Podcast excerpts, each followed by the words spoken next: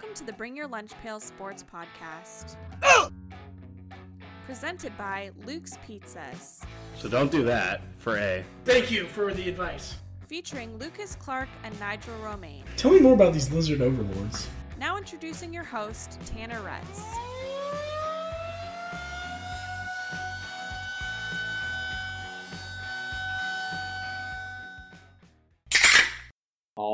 We're back for episode seven of the Bring Your Lunch Pail podcast. I don't know if you can tell by my voice, but I am not Tanner Rutz.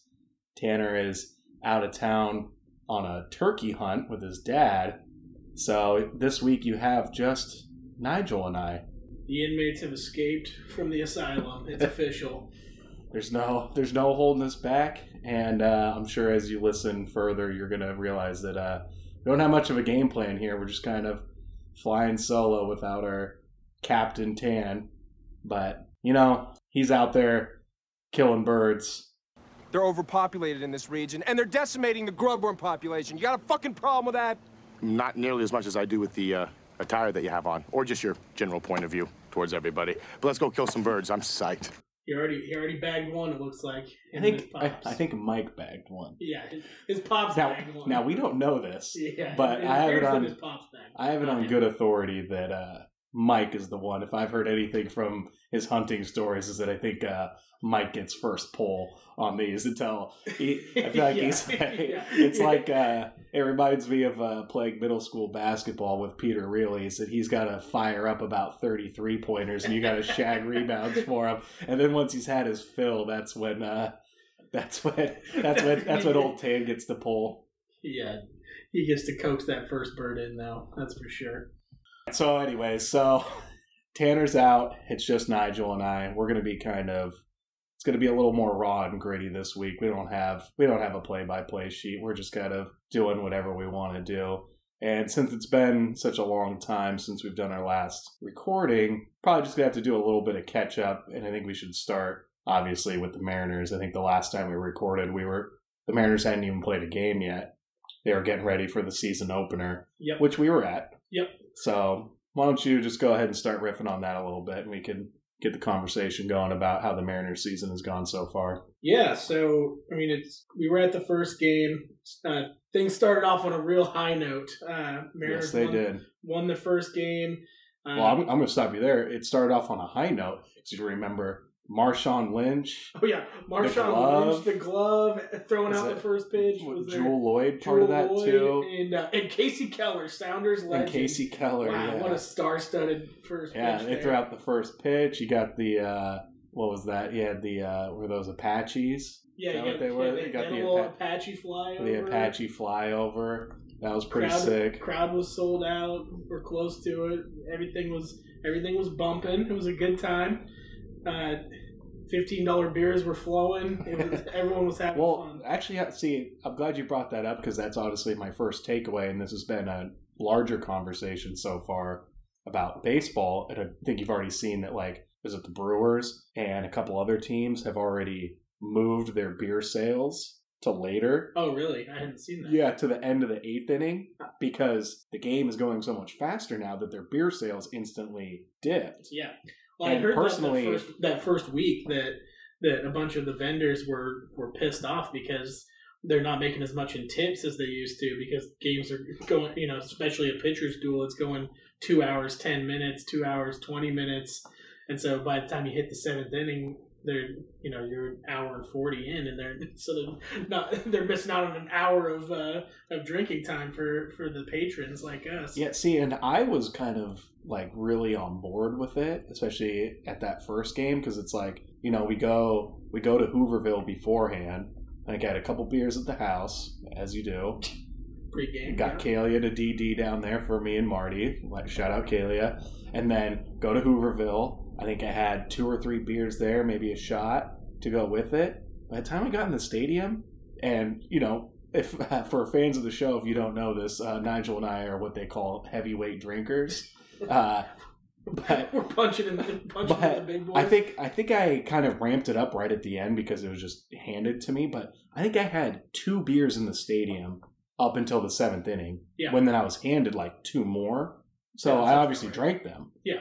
But like I'm thinking back to older games, it's like I'm drinking five or six of those guys. Like it's setting you back a C note. Yeah. The so like I was pretty happy about the amount because like I didn't need those two beers at the end. They were just given to me, and as a I, I don't see myself as a wasteful person, so I wasn't just gonna. I wasn't gonna say no. dumping it out. Yeah, I'm not gonna dump it out. That's silly.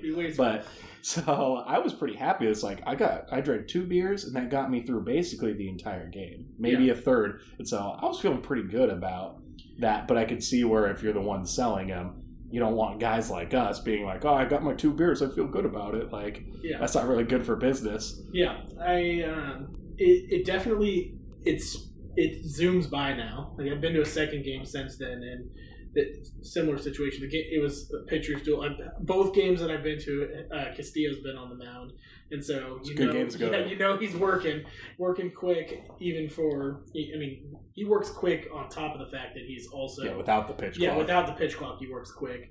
So he's move, moving through batters too. So it, that second game I went to, he was perfect through six, six and a third, six Yeah. and two thirds, something like I'd that. say he So- got into the seventh yeah. before he. so both those up. games were two hours, ten minutes, two hours, twenty minutes, which I like so far. To before we get into more about the opening game, like we'll talk about that. Like I, I think I like that so far. I don't know how much I'm gonna like it come September, October baseball. I, but for now, you know, during the se- like a random Thursday night game, give me the two hours, two and a half hours. Like that's I'm fine with it so far. I mean, it I- seems to be moving things along pretty well. I agree with that, although I also think, and I feel like we kind of touched on this before and we talked about it, or at least off while not recording with a lot of this, is that it's like, it's all fresh and new. By the end of the season, like these guys, you're to, not only the fans are to be used to seeing this, the players are to be more used to it. So I don't know if the playoff baseball is to be dramatically affected by it Yeah. outside of like, you know, a crucial like walk or strikeout is given because of the pitch clock. Like I just mean like the timing in general. Yeah. That it's like it'll probably be pretty normalized by the time you get to the postseason. That like it's not good. It's not going to be crazy. And Your viewing experience more- isn't going to be that different. Yeah, and there'll be more more pitching changes and more yeah, more situational stuff going on. But yeah, so we'll we'll see how it all plays out. But so so far, I guess the bottom line is it's working out pretty well. I think I think uh, it, it's been a good choice for baseball to move forward with these rules. And I from I mean we're more hardcore fans, I guess, but from more casual fans that I've talked to, I think people seem to enjoy it. The game I went to with the second game I went to last weekend was with family, and so I think a couple people in the fam don't couldn't care less about baseball. It's more just family outing, but the fact that it's moving along, it's noticeable to a lot of people that have been to games and are more casual fans, and I think that I think that people enjoy that. So it's a little more palatable. However, that being said, that's in April on a 46 degree day. on it, I might uh, feel a little different again on like a Sunday in the middle of summer, at one o'clock game when I'm out there trying to sit in the the nice 80 degree sun for a couple hours and watch some baseball. Yeah, Like, that, that's when I feel like it might be a little different. But for now, it's, I think it's been a good thing. So yeah. I mean, I, I think we talked about this before. Is that I've heard that complaint, which obviously falls on deaf ears for us because we live pretty close to the stadium. But you know, I've heard people kind of complaining that it's like I drive an hour and a half one way to get to the stadium. You spend three hours driving to the park and back, and the game takes two and a half hours. And it's like some people kind of like, yeah. I kind of like the idea that You if I'm going out of for it, yeah, you make yeah. a day of it. But obviously, like I said, that doesn't resonate with us that much because, Yeah. like, I think most fans are coming from a close enough proximity. They're not traveling too far, you know. Um, I think that's in general most sporting events. People are aren't traveling from large distances in the greater Seattle or greater metropolitan area of whatever city it is. yeah. Although we've talked about this before, though, that the Mariners have a pretty large, actually, yeah, all they have all, a sprawling fan base. all Seattle sure. sports teams do, True. just because obviously Yes, there isn't the professional. Yeah, Yeah, there aren't professional teams in Idaho and Oregon. Obviously, has the Trailblazers and the Timbers, but you know they don't have a Yeah. football team. They don't have a baseball team. True. Yeah. Uh, there a are- Major there League are- Baseball There's team. definitely some people that are coming up and, and coming up from out of town or coming up from Idaho, coming from the east side, um, east side of the mountains, not east side of of uh, Lake Washington. Um, but yeah, I, th- I think it's I think it's been positive so far. So um, looks seems like there's more stolen bases going on a little bit too. So the, the bag size is maybe making a little bit of a difference.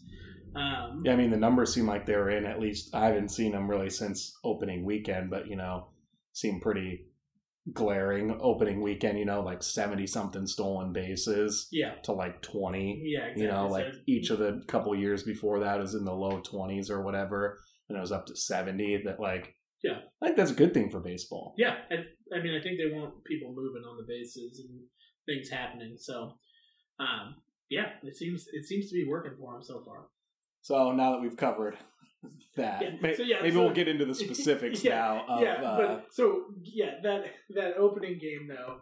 Um, just to recap, I know it's a week or two ago now, but there's couple points in particular. One, one in particular that I wanted to bring back up, just because we talked a lot about it on the last episode, and and so Mariners. It was a it was a zero zero game game the entire time till the eighth inning. Um, real pitchers duel back and forth. Um, and then in the eighth inning, Mariners finally got got a runner on board, or two runners on board. I can't remember exactly. It was was it two on board? yeah, And um, and you finally had your your uh, pitch clock violation for for Yes, the reliever for yes. for Cleveland, and it Karen, was Karinchak. yeah, Karinchak gets gets a pitch clock violation, and and on cue, everyone just starts going crazy, like, and the entire like it like unspoken rule almost like the entire crowd just starts like yelling like Everyone's on their feet, like it's a football game. Like everyone stands up and it's like it's like your your home t- home team's on defense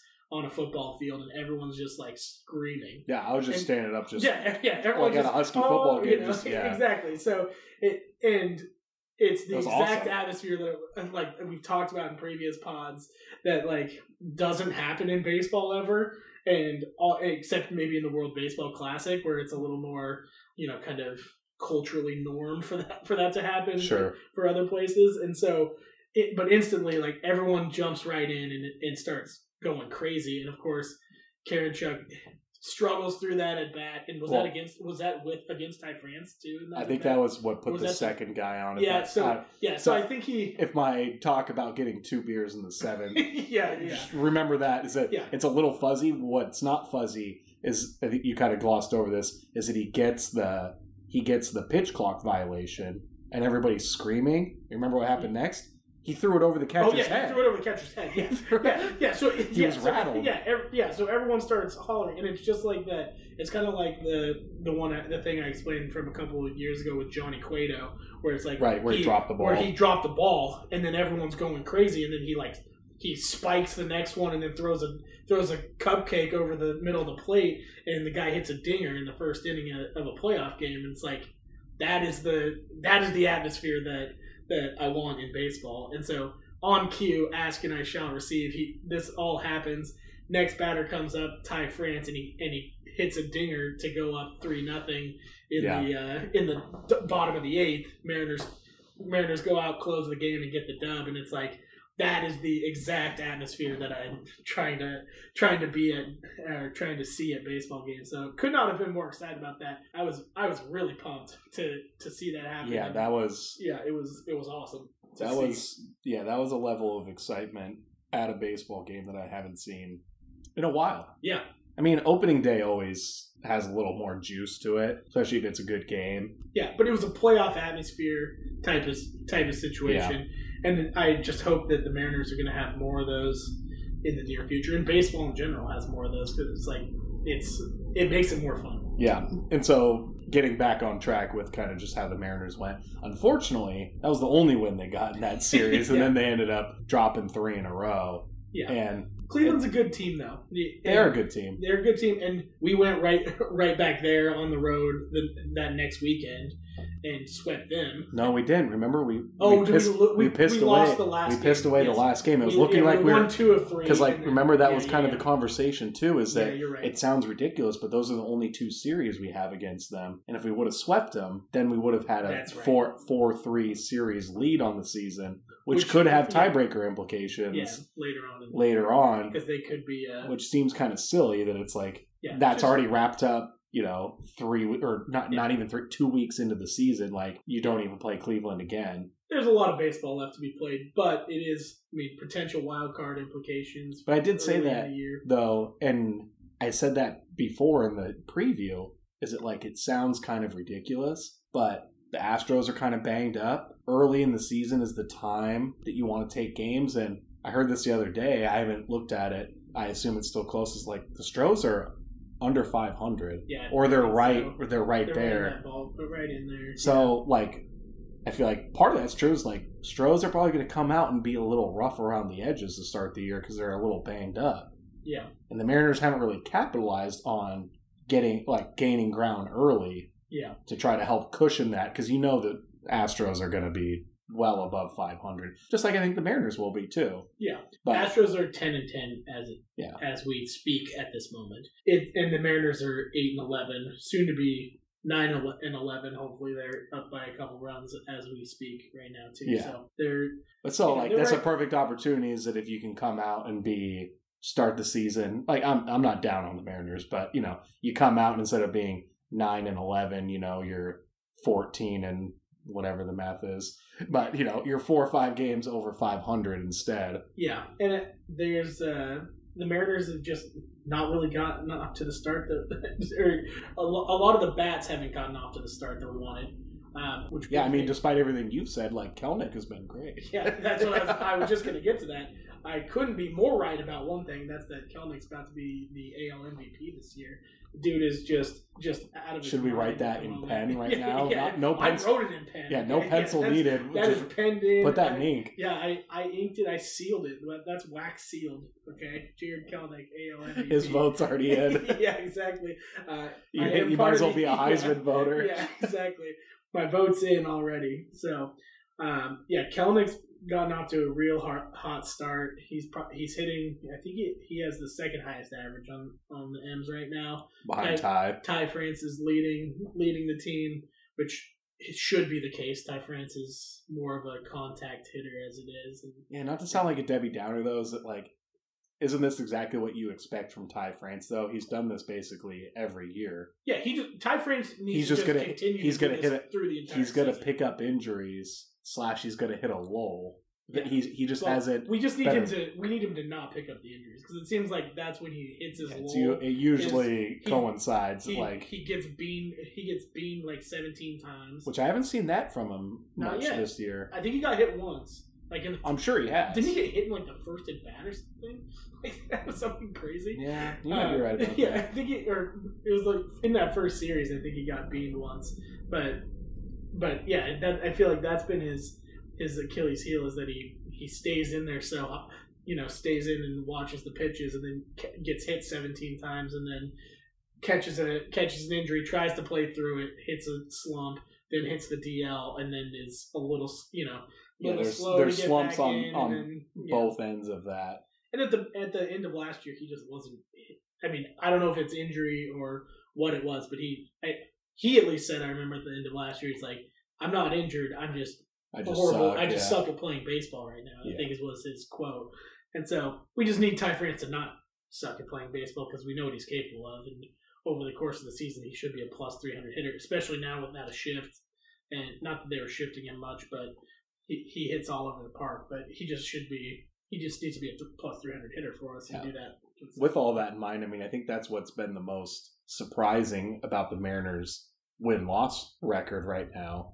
Is just that it's like, and we can get into how bad Kolten Wong and the DH spot have been, but you have Kelenic hitting really well. Ty France is doing what he's supposed to do. Julio isn't quite as hot as you'd probably like, but not worried. he's not hot by his Yeah. standards, but you know, he drops he drops down to 225 because it's early in the season and then he gets two or three hits and he's back up to two you know he's been like a 260 hitter basically Yeah. you know as it stands right now He's he's hitting He's fine. 260 right now, Yeah. and but his his on base percentage is over 300 still. So he's he's still getting walks. He's getting on the base paths. He's causing havoc. Like he's I'm not worried. Yeah, I don't think anyone's- but you know he's still a quality dangerous hitter in the lineup even if his numbers don't look gaudy yeah, you know 20 games into the season yeah, he'll he'll be there by, by Geno Geno's been hitting well. Yeah. Ty France, like you said, has been hitting well. Teoscar Hernandez started off horribly, but he's been He's well. pretty good. Basically, if you wipe away the first seven or eight games of the season, he's probably hitting up there. You know, two seventy five. Yeah. If you wipe away the first, Yeah, he's back up to 240, and he was at 100, 120 a week ago. he was bang, So, he was begging for a hit through the Yeah. first three series, basically. yeah, Now he looks like the guy that like everyone guy expects him to be. Yeah. So, like I said, it's kind of surprising that with that much production from the guys you're counting on having production, and Cal Raleigh's been pretty decent too yeah, so far. Yeah. That they're not winning. yeah. Well, I- think part of that has been some letdowns in the bullpen. They're not winning as much as you'd want them to. Yeah. Like, like I said, if they win tonight, they're nine and eleven. You're two games under five. It's there's a lot of. I heard Yeah, them. I heard them run the list this morning when I was listening to the radio that like the Phillies are under 500. The Stros are back back to 500. Yeah, The Padres, I think, are under 500. Uh, there was like a whole list of like bunch of teams that you expect to be in the playoffs, and they're all so like it's Yeah. it's early in the season, so Yeah. a lot It's of just- baseball left, but I think you've you've had some disappointments in the bullpen. You've let a couple games like it's it's just not what you expect from the from the Mariners bullpen. I would say it's like and Matt Brash. Brash has been a guy, a, yeah. a couple times. He it's crazy because it's either like he has the he throws it like he did in that first game where he literally he literally unhorsed um, Oh, that's right. Ramirez on that. Yeah, I made him fall down. Yeah, I made him fall down. He, uh, he his pitch was so nasty, he, like corkscrewed him and made him fall over. So you have that Matt Brash, or you have the like gives up four runs, and I just feel like that's where he's still at with his stuff that it's so filthy yeah, that if it's not on to- point though, he then he ends up having to lob in. them in, yeah, and then he gets torched. yeah, Where if he can, if he really has command of his stuff, then like obviously he's nearly unhittable. yeah, But you just have those like peaks and valleys. You just need a little bit more. You know, it's why like we kind of have talked shit about Paul Sewald in the past, more friendly talking shit about him. But you know, he's steady Eddie. yeah, he doesn't have flashy stuff, and so Brasher's gonna have to find a little bit of that. That it's like you have filthy stuff when it's when you don't have command though. You got to find ways to get through.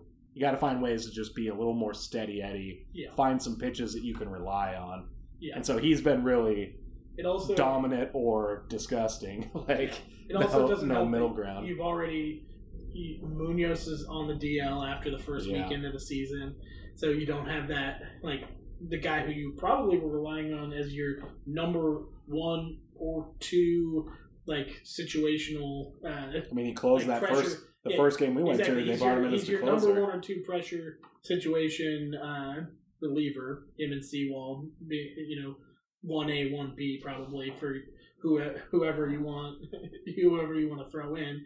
So he's on the DL. You had you had um, um, Robbie Ray hit the DL after his start, and I feel like that's kind of been part of the Mariners' issue a little bit too. Is that Robbie Ray gets gets touched up in his first start, so you instantly have to go to the bullpen early, and then and then your so your bullpen's already tired because they had to had to pitch extra innings, and and then same thing.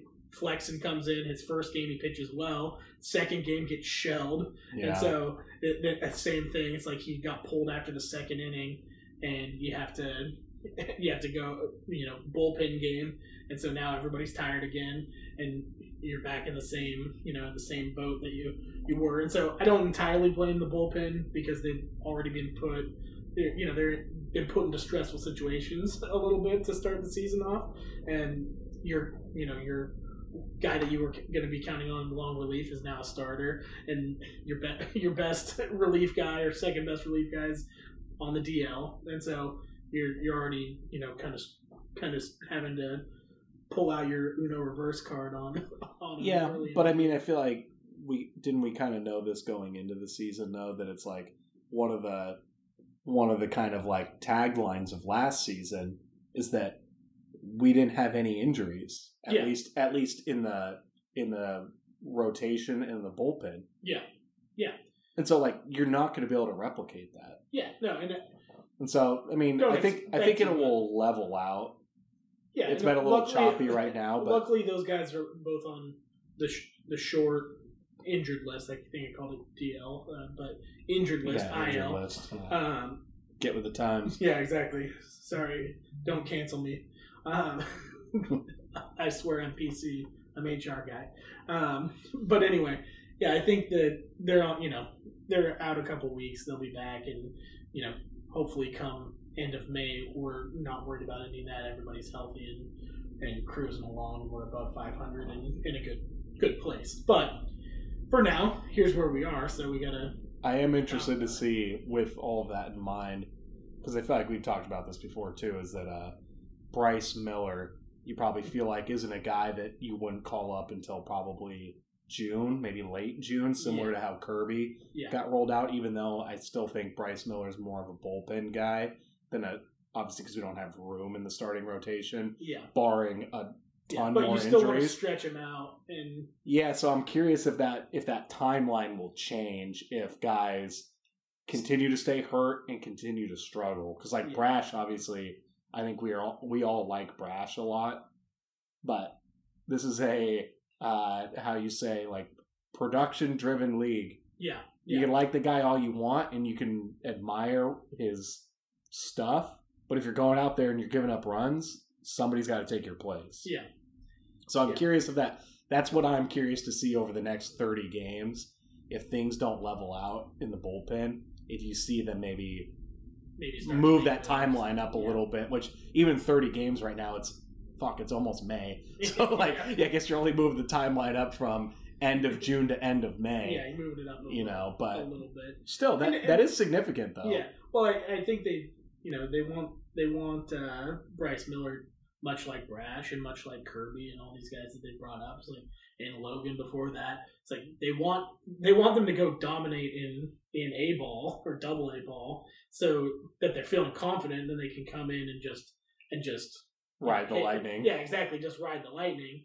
And so I I would think that they you know, ideally, because I, I think that Modesto didn't start until a week or so after the the usually how it goes they start a little started. later So you you definitely want to get him some starts and get him comfortable down there and pit, you know in a rhythm and a groove down there first, and then and then bring him up and and you know let him ride the lightning, like you said. But so we'll see we'll see what happens. I think that hopefully these guys are going to come back come back and be healthy, and we, it's hopefully it's not a it's a non-issue in two weeks from now, but we'll see.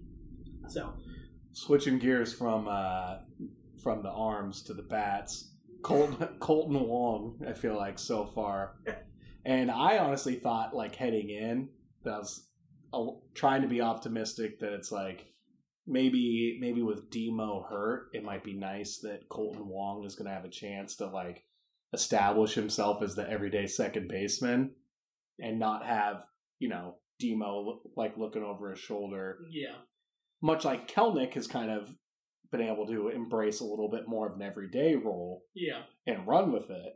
Kolten Wong has done how you say the opposite, and yeah. it's just been he, you can't even play him. Like we already have uh, Cab- Caballero yeah. in there or whatever, and I mean I don't know that he's any good either, but he's not Wong, so yeah. it kind of don't- it kind of feels right. I I don't know what's going on with Wong. Defensively, he looks good. Which Does he? Yeah, he's he's made a he made a play on that Sunday game that I was at where he like ball up the middle and like gets it ju- like Jeter jump like back Okay. across. Like he made a good play. Like he, it seems like he's uh, yeah, I just don't know that Seems like he's he's but not he's not playing well He's probably not defensively any- that he's that he's making up for Yeah, I- I think that- like I think the guy that yeah is it Caballero? Caballero, I, I think he's Caballero. just. I think he's no worse, probably yeah. Marginally. yeah. I mean, I'm sure they're Like you said, his bat's they're probably both enough. hitting about hundred. Yeah, something. yeah. Uh, hundred and some change, and he's got the Caballero's got a lot less at bats, but I think he was 125 earlier when we were watching the game. That's on a limited number of at bats. Yeah. None, none He's of it's probably good. one for ten. Or None of it's- yeah. one for nine or something like yeah, that. none of it is Right. that good. Yeah, it. Yeah, Wong. Man, I I hope the guy heats up because we need it. We need him to you know, even if he's Just have a pulse. yeah, exactly, just have put yeah, like you just need to be above two hundred and Just be a 220 hitter. yeah, exactly. But right now he's just he looks a little lost out there. He's been a little unlucky too. Like I've seen him, I've seen him like actually get good wood on it, and then he and then it goes right to somebody. So a little a little bit bit of that's unlucky, but right now he just he just doesn't look too too good. And then you got the DH spot. You got the Pollock Pollock Hummel La Stella combination, which has combined for uh, up until tonight had, had combined for one ribby. Yeah, Pollock shattered the rep- record books of one Yeah. swing tonight Yeah, by driving in two with a, yeah, a little gapper. loaded, yeah, but up until tonight's Friday night, by the way. Uh, the the, uh, DH position has been just as dismal as the second base position, which I mean, I think we kind of talked about that going into the season. It's like DH by committee. You know, hopefully someone can can uh, step up in there, and so far that has not been the case. It's just Yeah, and I think I was talking with Shane about this the other day because you know he's kind of saying what everybody knows. it's just kind of like they didn't really address it in the off season, and like Yeah. here it is, like showing its head. It's like you know, I think obviously like the idea with Dipoto that was like we want to be versatile. yeah, You bring in a guy like Cooper Hummel who can play catcher if he has to. yeah, Could also play a little first base. He could also play a little outfield. yeah. Like, and then you have some lefty righty type matchups. It's also crazy to think that in all of this scheme, you're kind of thinking that like Demo is going to be a player in this. like, so I mean, I can see where the criticism comes from because if you're relying on Demo to be some sort of game changer in this like versatile type role, then you know maybe you have a problem. But yeah.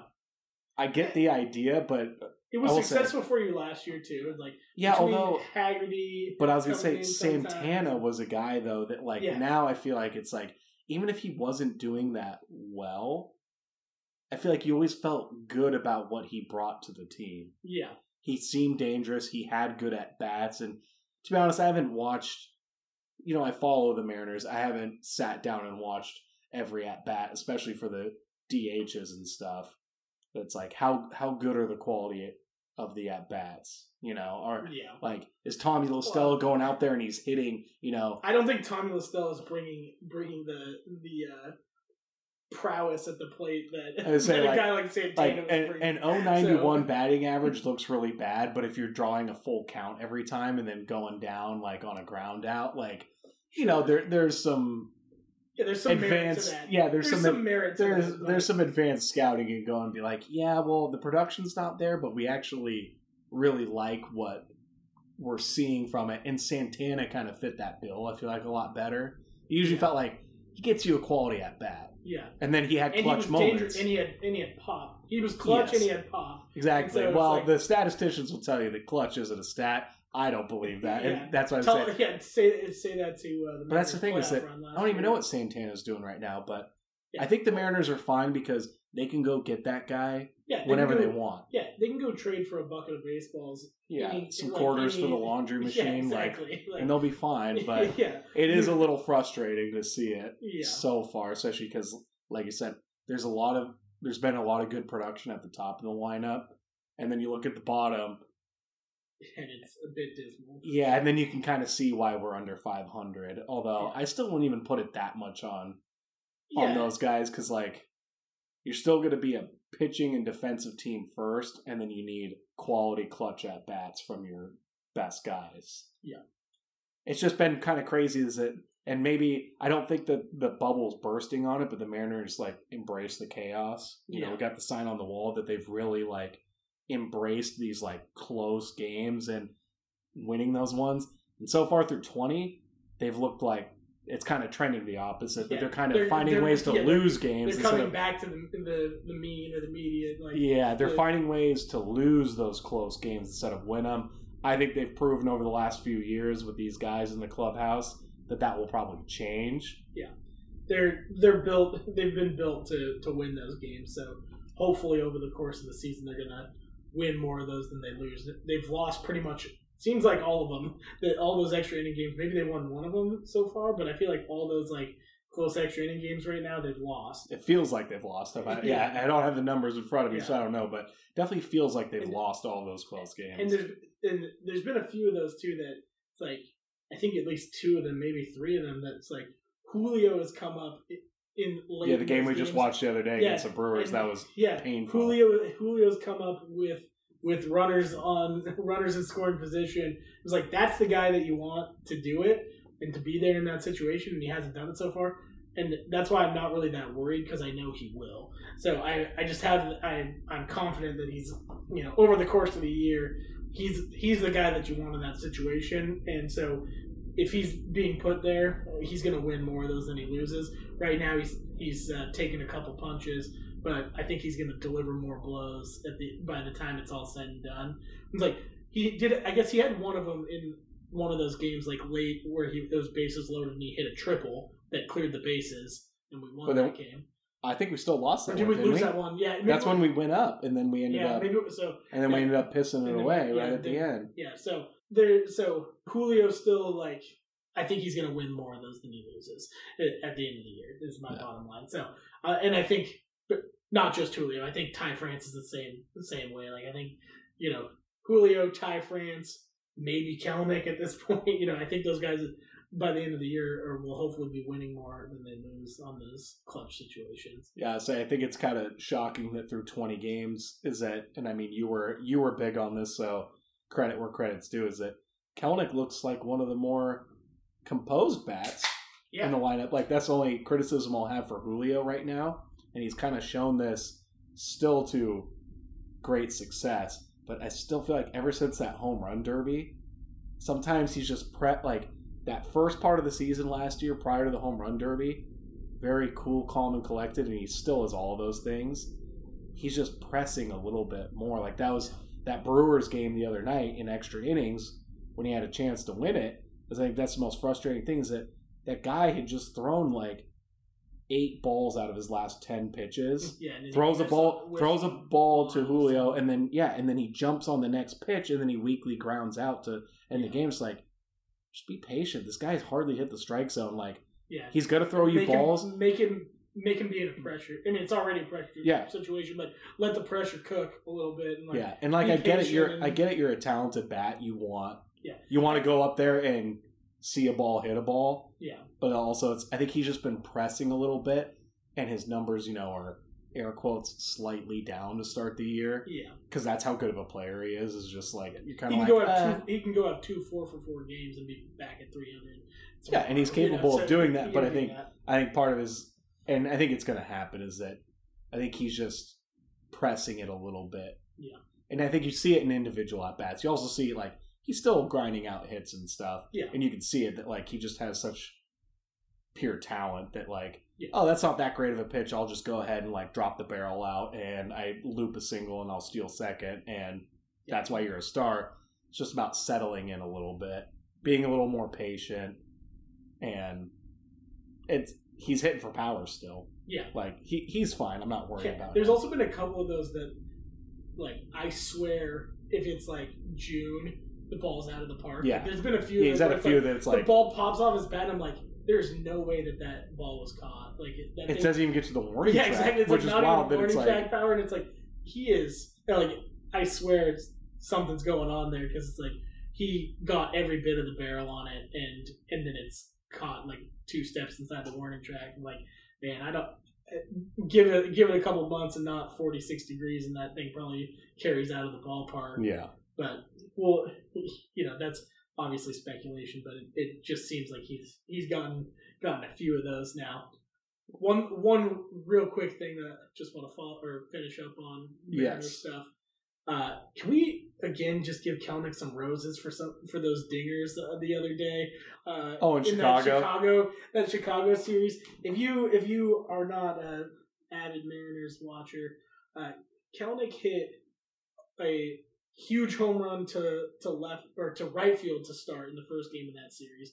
That that pretty much hit the scoreboard in right field. You know, very very nice shot, four hundred plus feet probably. it was like 430 440 I yeah, think. 430, 440, something like that. maybe Like- 425 Yeah, really nice, really nice shot. The next day hits one to left field, and then the third the third game of the series hits one to dead center field that was 480 something I it was 485 482. 482 something like that which was which was the second furthest ball in the statcast era i believe Like, Yeah, and only it was a judge that hit it further or sounds right. something like that. So eh, they've been recording this since 2015 i believe. So you know not not like Yeah, I actually had that game on on the spare TV upstairs when I was working from home, and they were talking about it right when it happened because uh, what's his name, like Jon Sciambi or whatever, yeah, Shambi, yeah, yeah. the guy that does a lot of the ESPN broadcast, but he's Yeah. also the everyday Cubs broadcaster. yeah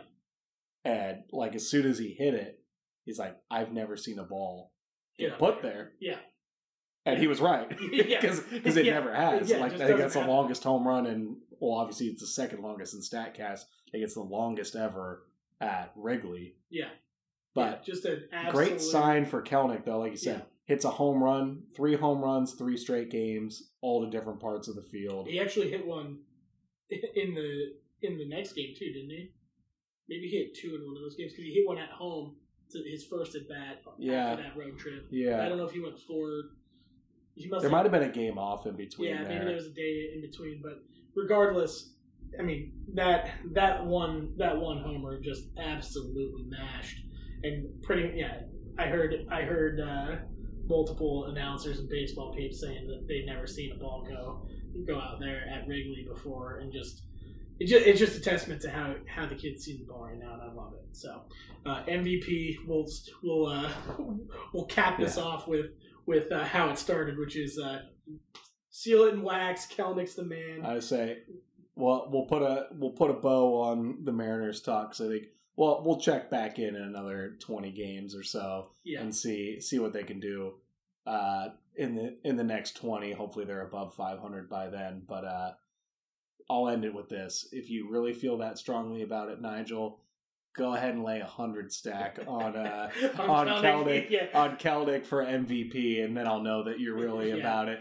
I don't even know if they're taking are they taking are they Yeah. taking bets on Kelenic? It's giving. Yeah, yeah, it's prob- giving crazy man. yeah, yeah, you could probably get some get some real bands if you put it if you put it down. So, Yeah, I should I should have done it before the season started. well, I mean, I, I don't think I doubt the odds have moved that dramatically since then. But so we'll see if they can pull out the win tonight. We'll say that they're nine and eleven if they can, and uh, maybe we can check back in on how they are. But I think I think over the you know you're playing a lot of national team national league teams right now. I think once they settle into a lot more American League play, some familiar foes. Yeah. I think May is going to be a month where you start to see them win two or three series in a row, and then it just takes off from there. So Yeah. I think May, May is going to be moving moving month for the Mariners. All right, and with that, we'll probably take a take a quick uh, take a quick break, and then we'll maybe jump into some NFL draft, NFL rumor mills in general, and a little bit about the Seahawks. Mac players, ballers, grinders. Yeah, I'm the real true pimp of the year.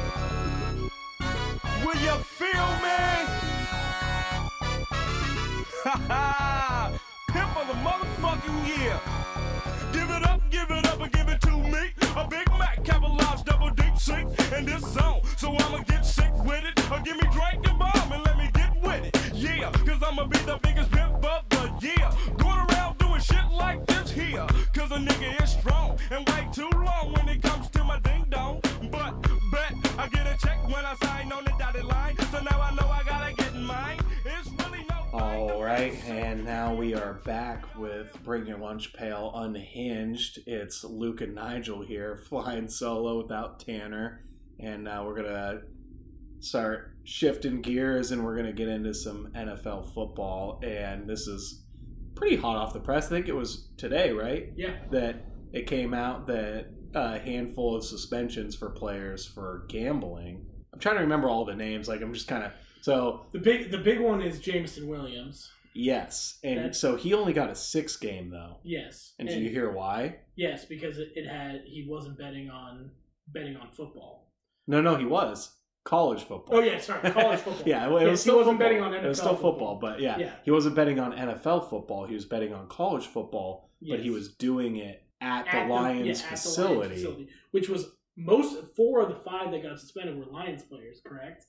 I believe that I was definitely Quintez Cephas. Cephas definitely is, and, And I then I think, think they had another, like, safety and, safety, and then yeah. like another And then most of them outside of Jameson, outside of the two, Jameson Williams and Quentin Cephas, I don't really know. Yeah, I know. They- they're- I don't either. I don't. I'm not going to say they're no names because that seems rude. But I, I didn't really recognize them.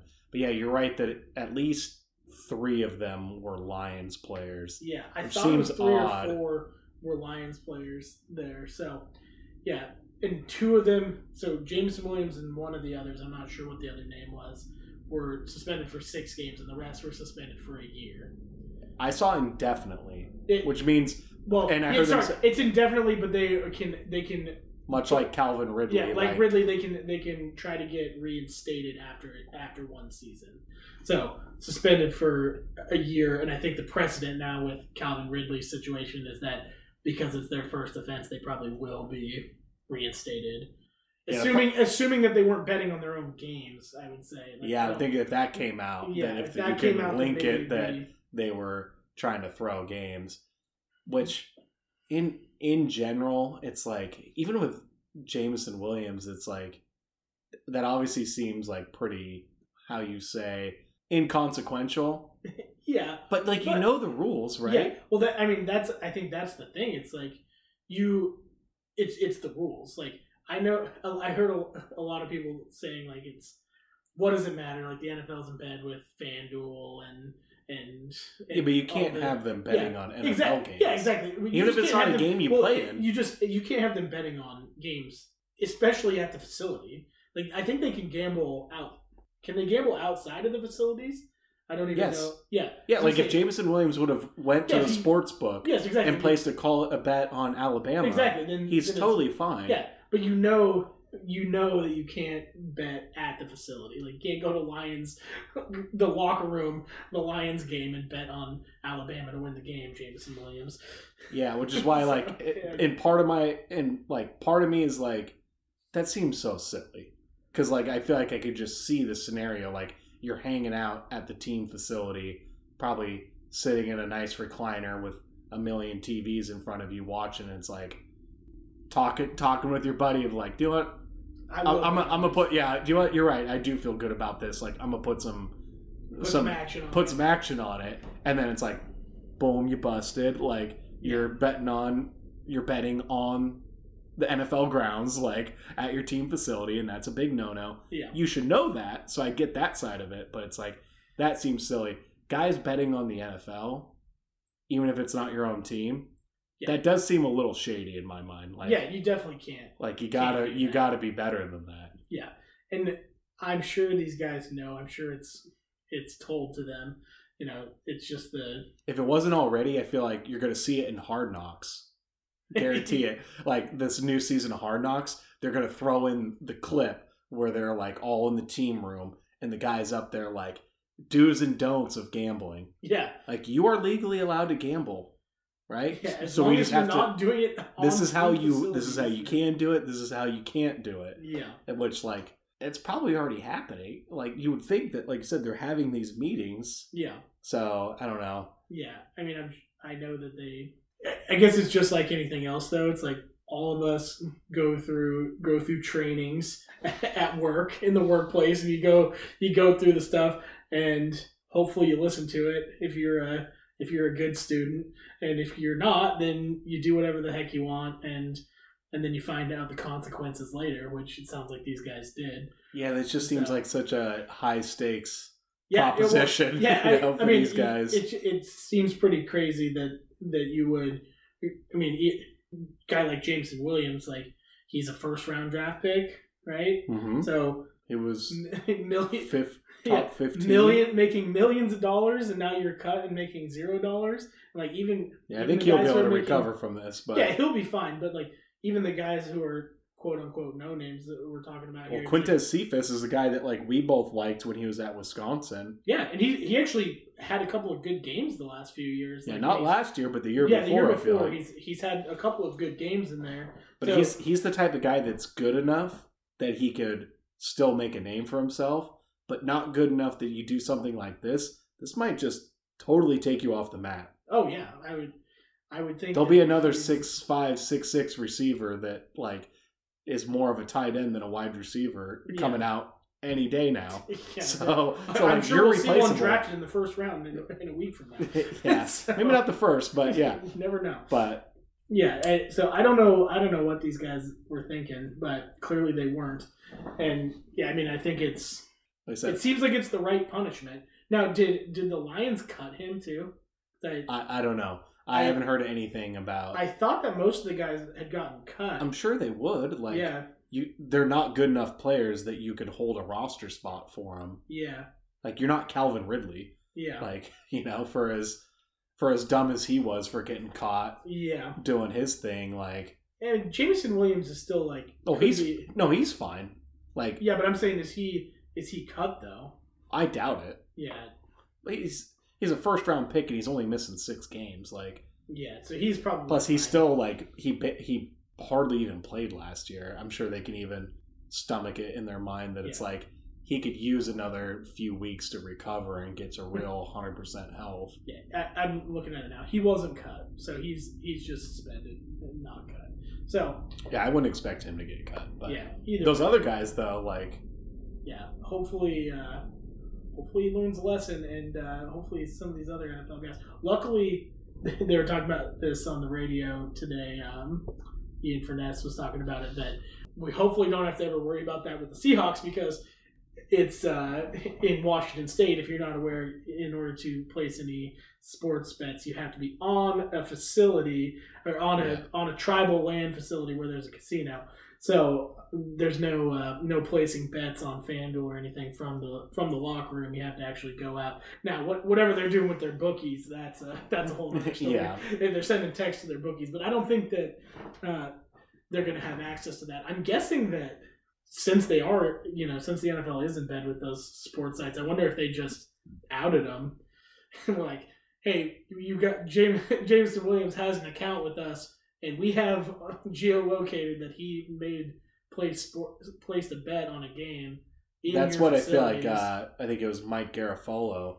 I heard him on the radio today, basically saying that. I don't even know if it's about the account. It's more just like, ping, like pinging the yeah, the geolocation. yeah, the geolocation, the Yeah. IP address, and it's like we know when when you're in the facility, we know exactly what you're doing. Yeah, Like the NFL knows it. Like the NFL is tracking this. yeah, maybe that. Yeah, I guess that could be it. Too. Like the NFL is tr- like Yeah, geo tracking. Like whose what- cell phone is this? And the someone in the Lions. see, someone in your facility is is Yeah. using a sports betting app, yeah, and then you could just, like I said, dumb. It's dumb, yeah, and I, you know, I like what the Lions have been doing, but this seems like a very Lions thing. you know, like Exactly. It, it just it just screams Detroit Lions. yeah, they're starting to s- scratch the surface of being a, Yeah. a legit No. team and not a joke. And then you know they got they got a few guys that get That gets get pinged for yeah, for sports betting. yeah. Um, on a more positive note, forgot about this one. Damar Hamlin. oh yeah, I did. I did That's see that's that. the other one. Yeah. is that uh cleared to play? And you see his little press conference talking about it. I, I barely saw it. I saw like a couple words of it, pretty much. But awesome news. I mean, uh, It's great news, but uh, and you know I've heard a lot of conjecture around this, and I think it's all fair. Is it like super great? He's you know minus one thousand to win comeback player of the year, and like that seems like a guarantee. Like obviously, like you know. Geno came back from mediocrity to be the best player. This guy came back from being dead to just play again. So like you that could seems argue that Geno was probably in a similar place. yeah, his his career was career- his was career was dead, place, not his body. Yeah, So there's a difference, Yeah. but so Yeah. like that's obviously great, but like I've heard a lot of talk around this is like I feel bad for Damar Hamlin because I know he wants to play. How how do you as a teammate, as a competitor against him, is like, I wouldn't want to hit him, even though like from everything they've said, it's like, it's you know kind of like getting struck by lightning. Yeah, just Like there's no underlying Yeah. cause to this. Like it's a freak thing getting like hit at the exact point. Yeah, I'm sure it's it's going to be one of those things that you go, you know, first game, it's probably a little nerve wracking, and then he'll go and make the first, you know, he goes and makes the first big tackle, and then it's like, okay, he's, you know, See, I'm not even saying for him. no, I know, I, well, I just I'm saying like, for other people, like Yeah. even at practice. well, and hopefully, I wouldn't want to be the guy that tr- like trucks him in practice. yeah, well, I, you should want to if you want to keep your job, so That's a good point.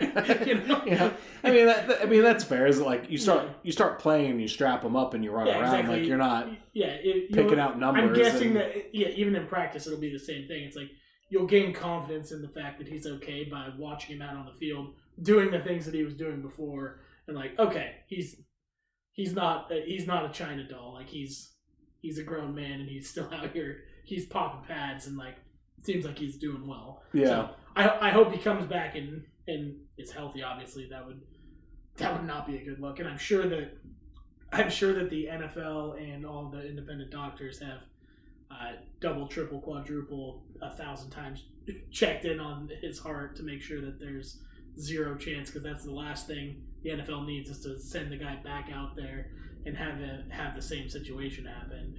So yeah, I mean, if he's clear to play, yeah, you know that doesn't come. yeah, I'm guessing that didn't come lightly. Like I'm, I'm sure it took a lot of testing and and making sure that there's nothing irregular with it, you know, with his with his heart right now. In that same vein, is that uh, I'll just pick it's, I mean, it's the same thing with Eriksen though, like the soccer Yeah. player that he. but that's not a contact sport, though. in Yeah. the same way. Yeah, but it, like, was the was his heart stopping a product of contact because like he jumped up afterwards and then like his heart stops, like you know, so it it's I, I'd say it's hard to say, and I think it's less to do with his the contact that, that happened and more to do with probably just like some freak thing with his heart stopping, you know, Sure, I just think- uh, like more like adrenaline and like like raised heart heart rate that causes that versus impact that caused that. Now I'm not a doctor. I do play one You're on not? TV. Yeah, I do play one on TV, and I stayed at a Holiday Inn Express last night. Uh, sponsor, please. Uh, but I think that they're guessing, or I'm guessing that that that's more of what they're assuming the situation is. Is that it's more a rare product of like a, a sped up heartbeat, or you know, like something from from being active versus impact. You know, but I but I don't know. Well, I don't think that's entirely true because they're saying is what whatever it's called, like, uh, what is it? Something carditis or whatever. It's literally getting impacted at a certain point in your heartbeat that stops your heart. Oh, really? Okay. That's what it is. And uh, I've heard him talk about this. It's much more prevalent in kids, like four to eighteen, and it there's not that many cases of it. It happens a lot more in youth baseball by kids getting hit With baseball by the baseball coming back. that it hits you at a certain moment in your heartbeat that causes your heart to stop. Gotcha. So that's what I'm saying with like Eriksen. It's way different because it's not a contact sport. Like it literally was the contact at a certain point Gotcha. that causes the heart to basically like hiccup, Gotcha. For lack of a better term. Yeah. So like Is that That's- the scientific term for it? I? I'm also not a doctor, Yeah. Oh. but uh, that's how I understand it. Gotcha. it- it's so Well, his is con- like obviously Eriksen is like you see that with marathon runners and stuff that like you literally exhaust your heart so much that it like it runs out yeah. a little bit to Yeah. a degree. But Damar Hamlin's is like literally caused by direct impact. Like I said, it's very it happens way more in children, obviously because they don't have as developed yeah, of systems. system, yeah. And then yeah, you get drilled with like a, a comebacker or something in little league baseball, and it like causes your heart to like stop. Either way, I'm guessing it's still very rare, and that they're probably pretty confident that it's not going to happen again. Hopefully, so good news that he's back. I hope the best for the guy because you know that was scary, not not a fun situation Yeah. for anybody. And so I, you know, I'm glad he's healthy. I'm glad he's he's hanging out with uh he's hanging out with Bi- the Biden family a couple weeks ago, and then he gets the good news that he's coming back. Like good good news for that guy. Like We said he happy he, happy that he's back. he's So. he said it. He said it in his press conference. He's like, I know this is really cliche, but he's like, feels good that I could just wake up every day. Yeah, I'm breathing. It's like, yeah, you know what? I'm Puts- sure that gives puts- you a, a hell of a perspective. On Yeah, life, it gives you some good perspective on life. That Yeah. it's like you. I think you said like I literally died on live television twice. yeah, I'm like I'm still here today, and now I'm cleared to play football. Like I don't know, that's pretty cool. So yeah, yeah. Uh, go go run go run sandwich guy of the week. go run to your bookie and put all of your money down. The odds are not in your favor. Like you're, you know, it's like negative twelve hundred, but you're supporting a good cause. but you're gonna win. Yeah, you're gonna win. Yeah. So yeah. you know, just go ahead and put that. And if not, you know, maybe just go throw a couple couple hundred on Matt Stafford to become back player of the year. And there you go. You got your you got you had your bet right there. So there there's my certified gold uh, bet of the week. All right, moving on to uh, more draft related stuff and some of the prospects. Did you see the uh, the story that was going on with um, with CJ Stroud this week? I did about the Manning pass Yeah, the Me- passing So- academy. Or, yeah, exactly. So I don't know all the details. I think you know a little more than, than me, but I'll I'll give the quick rundown of it. That apparently he was invited to the Manning Passing Academy. Is that right? And then and then didn't show up to it. And so yeah, it seems like there's conflicting reports because yeah, there are some, you know, sources close to sources say he had agreed to be a part of it. He was on the roster, and then basically no showed. snub the Mannings. And there's the others, princes of the NFL. How and then there's others that say Yeah, he had never he really never, yeah, he never agreed to be a part of it, and maybe toyed around with the idea, and then Yeah. ultimately decided to work out with his team, his teammates, and stay at Ohio State instead. Yeah. What I saw on it too is that I think it was Brady Quinn had mentioned it in like some podcast, Mm-hmm. and of course, just like everything, it's like he said one statement about it, and then it's like that statement gets cut and played on on all the national. I, I listened to. Brady Quinn. He was on Dan Patrick today, Okay, and they had a lengthy conversation okay. about it. yeah, I just saw that he was like listen to the whole podcast, and then there, you'll Yeah. understand the context. Like I did say that, but if you listen to the rest of it, I didn't say anything about his character, and I didn't. Like, Yeah, he more. If you listen to the context, he does more phrase it in the sense that it's like now's the time where people are trying to find things Yeah, that they can like chip away because you're stacking everybody up against each other. So I have heard here is something that people are kind of chipping at CJ Stroud for. Yeah, I have watched his tape. I know him. I've talked to him. He's great. I think he's the second best quarterback and should be the second overall pick. Like XYZ. I'm just giving you an example of what somebody might use to try to like critique the guy on. sure.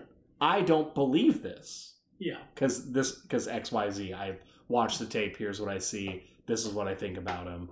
Yada yada yada yeah, it gets taken out of context. It was actually a pretty interesting interview when Dan Patrick, because he's obviously the master, yeah, and he's kind of lecturing him that it's like, 'cause, you know, because Brady's like, well, listen to the whole clip, and it's just like, it's You not how it works. right? You know better, exactly. Yeah. You know better than this. Like that's not, and like, why bring it up? Yeah. Why bring that up? Like unless you're going to basically stand behind it. Yeah, So like it he didn't say this, but it's like you it kind of comes across as like shady because you're sure you're telling me that you don't believe in it, but you're still using it. yeah. And you So- know people are going. So it from that perspective, it's Yeah, interesting. he's- he's I have a conspiracy on that. Yeah, I have a conspiracy on on that, and we'll transition this into some draft talk, some strict draft talk here, and use this moment to kind of bridge it. But I still think the Colts are dead set on Will Levis. I felt that from the beginning, even from the early mock drafts, talking about them trading up to number one, which obviously seems unlikely now. Yeah. This seems like something though that the Mannings would put out because it's the Manning Passing Academy at the Colts Yeah. because they want CJ Stroud to slide to number four so they can pick him. That's my conspiracy. I mean, is it like is it like why why would this come out right now? It's because Peyton Manning, who is close with Irsay and the Colts, like I don't think you'd be hurting a little, if a little biscuit. if CJ Yeah. Stroud Yeah. if CJ Stroud is available, even if they like Will Levis, it's like Raiders. Do you want to move up and get CJ Stroud at four? We'll move back and still take Levis. Yeah. But it's like we want to create this kind of dynamic, and or maybe they do just like CJ Stroud, Yeah. and they're like, let's just see if we can work something in that will We get Make him we, slide. We find a way to get it. Now, having said all that, I don't actually think this Manning passing academy is going to be what makes him drop down. It's probably more. Have you heard that the SR2 test or whatever? Yeah, I heard. I think that's what it's it. called, I, yeah, I heard, I heard about this. Which is this like? It's like the new. It's the new Wonderlic, The except new I think it's actually, but the Wonderlic is more like an IQ test, Yeah. and I think this, I think it's, is it It's SR2? S- It's SR two, I think. It- it's high. It's the Highway Two test. the state route. yeah, it's the Highway 2 test. Is that, you know, this is more, I feel like, reactionary. It's more about like quick processing. Gotcha. And at least, like, I've seen at least one tagline on it because I, I don't have that much knowledge about what kind of questions are actually asked. But I've heard, or at least seen, you know, on the internet that it's like scoring a hundred percent. It's just S two test. For Okay, it's just I like SR two, yeah. but scoring hundred percent on it, nobody's like, well, that means you're going to be great. But if you score zero percent on it, we know you're not going to be great. So it's kind of more like, you know, it's like uh, conditioning, right? Yeah. You run it, you make you make you make the kids run a bunch of sprints on day one of practice because the people that don't want to be there will just go home. yeah. So if you score really poorly on the S2 test, you can't play. If you score really well, well that's fine. That does like that doesn't tell me that you're better than your competitor. It just means that you're like you're here to play. Yeah. And so that's kind of so and he scored really horribly. He got like a 18% on it. gotcha. So that's kind of the idea I think with that test is like you scored at a level that says you can't play the position. Now like Bryce Young had like a perfect score. Does that mean he's necessarily better? No, but it's like Yeah. And you you not every team uses this test. I've I've long been a a hater, I guess, of of this in mostly in my my professional life of like these cognitive tests like this because I think it just like pigeonholes people and not everyone does things the same way. It's like Well, I still think at the end of the day, it's like with anything, is that not to go down a whole different rabbit hole, but standardized testing in general. There are people I would consider myself in this. I'm really good at. I'm a really good test taker. yeah. Does that make me smarter or more qualified than somebody else who takes the same test? Absolutely. No, but yes. absolutely. Yeah. But no, but it's like some people are really good at taking tests. Other people who are really smart just aren't good at taking like they freeze up in I just test. I just don't think it tells the whole story. Exactly. Is, is, really what it Exactly. comes down It's to. like- that's why- So when you like I think that there's teams there's teams that have been using these tests for a long time. Scoring really well on it might say something, it might not. Scoring really poorly on it might say something, it might not. And so that's That's the only thing though. Is that's that kind of the like the quick reaction I get from it is like I said, it's that they don't put a lot of weight in scoring well in it. They put a lot of weight in not scoring well. yeah. Like if you have a horrible, horrible score, that's a red flag. You have a really good score, you're not going to be like, well, we have to pick this guy. Yeah. Like it's not used for that. Like I said, it's like conditioning. It's used to weed out players. Yeah. They're like, you scored so poorly, we don't trust you. You score average, great. That's fine. That's all we ask. Yeah. I I still think that when it comes to it's like I can understand those tests for let's say the the bottom end people or like the lower like if you're looking at seventh round quarterbacks and you're like we're gonna pick a guy because we need a roster spot. And like this guy scored better on that. And, and like all other things are the same. Like maybe that's maybe that's what pushed you over the top. But i'd say for top end guys like you're you're looking at the tape more and like your personal interviews with them more than like what they did on a standardized test i think. Like Yeah, I think think, though to only push back on that a little bit, though, is that I would think that at the top of the draft is that that's why you try to use a test like this. And I'm not trying to be like a complete advocate because I know so little about this test. yeah But the I've idea, never heard of it until th- this is also my point, myself included. I hadn't heard of this until the last two days, I guess, and I think probably most people haven't heard of this Yeah, test until the last enough. week or two, and so but it has been used for a while it's been yeah, it's get by it's certain gaining by certain yeah, teams it's gaining more popularity and like yes, it's been around for a little while, just like the the um the Wonderlic been around for a long time. But I think that I I just think that these teams aren't basing like you can't base everything on on a standardized test.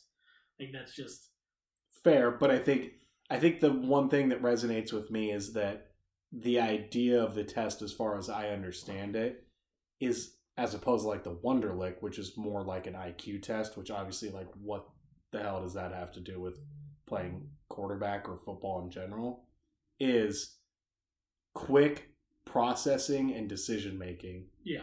under pressure, which is like basically the main characteristic of playing quarterback. Like, what do I care about the S2 test of Bijan Robinson? I don't. What do I care about it? What do I care for Jaxson Kirkland playing left guard? Well, it's I still don't. it's still the same. I mean, you're, But you're the- still but the- making quick decisions. But the and- but but the importance of your quick decisions under pressure obviously are way different for a quarterback than literally any other position on the field. yeah, there's so much more at stake like obviously yeah. for that player that like as much as i was just saying that about standardized testing in general and it's kind of not fair there is some validity for the quarterback position solely that it's like you kind of are the one though that has to be the guy that can take a test under pressure because that's literally every snap in the NFL. You have to be able to read the field and make a quick decision about how you're going to answer the equation basically. Yeah, I still think that the your answers to the that test are in the tape more than the tape of them playing more so than what they did on a cognitive test. Yeah, and so building Like, and so building into that, as I will say, is that like switching gears slightly away from the S two test is why I'd say is that score for CJ Stroud in my mind only validates what I already thought, which is why I like I'm probably piggybacking on it a bit. Is that I don't think he's very good. I now that's a whole different story. Yeah, that's what I'm saying. I'm I'm that's whole different transition it. But Is that I don't think he's very good, and that's just Ohio State quarterbacks in general. Yes, I that I don't disagree with. I thought that that CJ Stroud has been a bit overrated this entire process, but he does have that Georgia game that like he looked incredible in. So Yeah, in the that's big in the big moment, Undeniably great tape. yeah, in the big moment when the pressure was the largest and he's going against the best defense that he's ever faced, he had his best game. He was dialed. Exactly. He was dialed and he made great decisions and was was really on point. And they should have so- won probably. Yeah, exactly. They probably should have and could have won that game when I didn't even think they had business being in that game because he played so poorly leading up to that point. It, like multiple games at, at the end of the season where he was he didn't look like a super. Yeah, Michigan pushed his shit in. Yeah, exactly. And Northwestern. Yeah, and Northwestern, and I think the week before that, like is Maryland or something. Like they had a couple games. No, I think. Maryland they hung fifty on. Well, one of those games Could be wrong. down but- at the end of the year there that like there were the last four or five games of the year he didn't look that impressive up until that Ohio State game. He or looked Georgia. or game. sorry, Georgia game. He looked incredible. He looked like he looked like the best quarterback in Yeah. in the league or in college football outside of Michael Penix. But Duh. go Dogs. Um, so I we'll see. You know, I I don't think out ultimately I don't think he slips outside of the top five. So regardless of what happened on this test, I think he'll still be picked in. The So with that in mind, definitely in the top ten. so with that in mind, let's just roll right into Seahawks predictions. yeah, good idea. So I'll give a quick hypothetical, and then we can talk about picks that we actually think the Seahawks are going to make.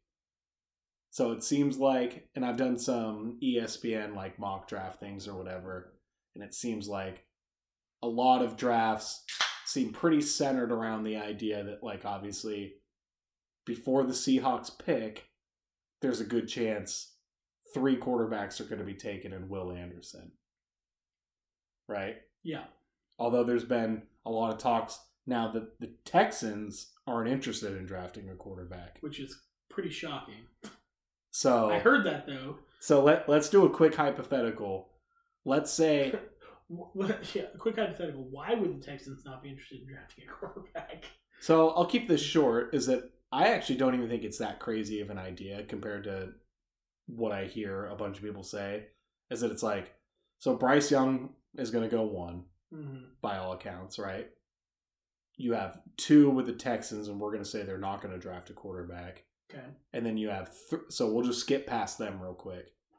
Three, you have the Cardinals, who also aren't going to take a quarterback unless they trade out of that pick to somebody who does want to pick a quarterback, right? Yeah. But let's just say that there's no trading, much like we talked about podcast week one, right? Before Jalen Carter was involved in a car accident resulting in deaths.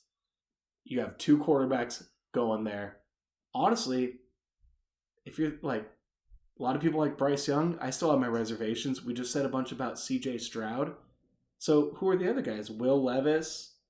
So so you either like CJ Stroud or you don't, and then it's Will Levis or Anthony Richardson. Yeah. You know how I feel about Anthony Richardson, so I'm gonna kind of recuse myself from being like they should take him because like I don't even know if I believe that. But if you're DeMeco Ryans, who just came from the 49ers, do you want one of those guys or do you want Will Anderson, who you think can maybe be your Nick Bosa for your team? Like, I don't think it's that crazy. Like, that DeMeco Ryan's like, I don't feel that. You, you still need well. You You need, a still lo- need a quarterback. you need a lot of things, though. yeah, you still need a quarterback. But we've talked about this before. Like, the 49ers, like, if your team is that good, they took Brock Purdy with the last pick and they were good.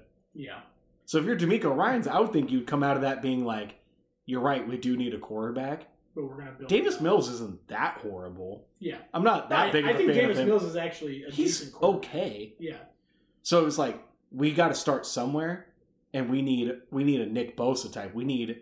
I'm gonna. I'm a defensive minded coach. We're gonna build this up from the defense. We will get a. They're gonna be right back in the top five next year, no matter who they pick. true. So you can go right back in and get a quarterback next year, whether it's Drake Maye or Caleb Williams. Yeah, Like you're gonna be right there again. yeah, But if you feel strongly, it's like Will Anderson, like that's my Nick Bosa type. So that's how I would say is like I don't think it's that crazy realistically, because honestly, I like Anthony Richardson. I'm not that sold on any of these quarterbacks, yeah. Especially at two. so especially at two. Like Yeah. I like Anthony Richardson, but would I take him at two? Hell no. I'd take Will Anderson. Yeah, Like if the Seahawks were there, like you Yeah. take like you take Will Anderson. yeah, So, with this hypothetical in mind, we'll say that Bryce Young goes one, Will Anderson goes two. Let's say Jalen Carter or uh, was it Tyree Wilson goes three to the Cardinals, yeah. and then let's say C.J. Stroud or let's say Will Levis goes four. Seahawks are sitting at five. Do they take C.J. Stroud after everything we just said? There's no Jalen Carter, or maybe Jalen Carter is still there, or Tyree Wilson. I uh, well, I have said this for a while. I don't think the Seahawks are taking a quarterback at that pick. regardless of who's available there. So See, I still think they are. I think it Yeah. depends on who's there. yeah, I don't. I mean, if it goes into what you were just saying, if none of those guys are good enough to go at two, then why would the Seahawks want them at five? you know, it's, Because the Seahawks are in a different position than the Texans. They're a playoff team that has a fifth overall pick. yeah, but you're a play. You're, All those other you're a playoff team that could make a pick that could push you into a Super Bowl contender, and quarterback is not going to be that pick that pushes you there. Quarterback, quarterback is gonna. That's a that's a pick for your future. But do you think You could you could go if you get Jalen Carter or or uh, what's the the guy from Texas A and M, whichever one's left there, Wilson. Tyree Wilson. If you take the, whoever's left there, both of those positions are huge positions of need for you, and if either of those guys are what they're they're billed to be, then then that pushes you into into maybe that next level of Super Bowl contender. well, And quarterback definitely Two- does not. two thoughts on that is that one is so I, I hear what you're saying, but I would say first off is that t- that Texas A&M Tyree Wilson I already said this before can't have two defensive players from Texas A&M. He seems still more like a project, like close to done project probably, but like he's more high ceiling, like obvi- like especially compared to Will Anderson. I've seen the, I've seen a couple mock drafts with, or most of the mock drafts I've seen that he's gone in front of Jalen Carter, I've seen that too. and so But but again, I guess my second point to all of this is do you actually think even Jalen Carter, who like I do think the Seahawks are gonna pick at five. yeah, if Jalen Carter's there, the Seahawks will take him at five. I think so too. I think that's a guarantee. but even him, I still think because I I know what my answer is is that Jalen Carter, let's say he's the best defensive lineman in let's say he's the best player in the draft. Let's just like look into the crystal ball and say what he was supposed to be coming in, Yeah. the best player, and we get him at fifth overall. Do you really think that that makes the Seahawks a Super Bowl contender next season? yeah, You think that? yeah, even because like I said, I'm, I guess part of me is I'm just a Geno hater to a degree. Is that do you really think that that one player, like I still think the Seahawks obviously exceeded some expectations. I don't think they're one player away from being. Now, obviously, they have more draft picks, yeah, so they can round out other parts of it. yeah. And I think I think that is a very large part of the, the puzzle, though. It's like if you get, I think him or or an edge guy, if if it's if it's um what's his I, I don't know why I keep forgetting his name. Tyree Wilson. Tyree Wilson. I think either one of those guys, like, if they can, if they can be be the dudes that you want them to be, then I think that they're. I just don't think they have more picks, so it's obviously not so singular. I just don't think that even Jalen Carter, who I think by all accounts, aside from off field issues and some conditioning questions, like I said, if we look at the crystal ball and he is the best player, I don't know that him alone is what's going to make the Seahawks go from being a playoff team that loses in the first round to a legitimate Super Bowl contender. Just him. Now, you have enough draft picks that, in conjunction with him, maybe it changes pretty quickly. yeah, That I don't think that it's that crazy of an idea to still think that it's like, like I said the entire time, if you have a guy that you grade out like Josh Allen and you see him there, you have to take him. You're right that he's not going to make you more of a Super Bowl contender next season, but he might the year after. yeah.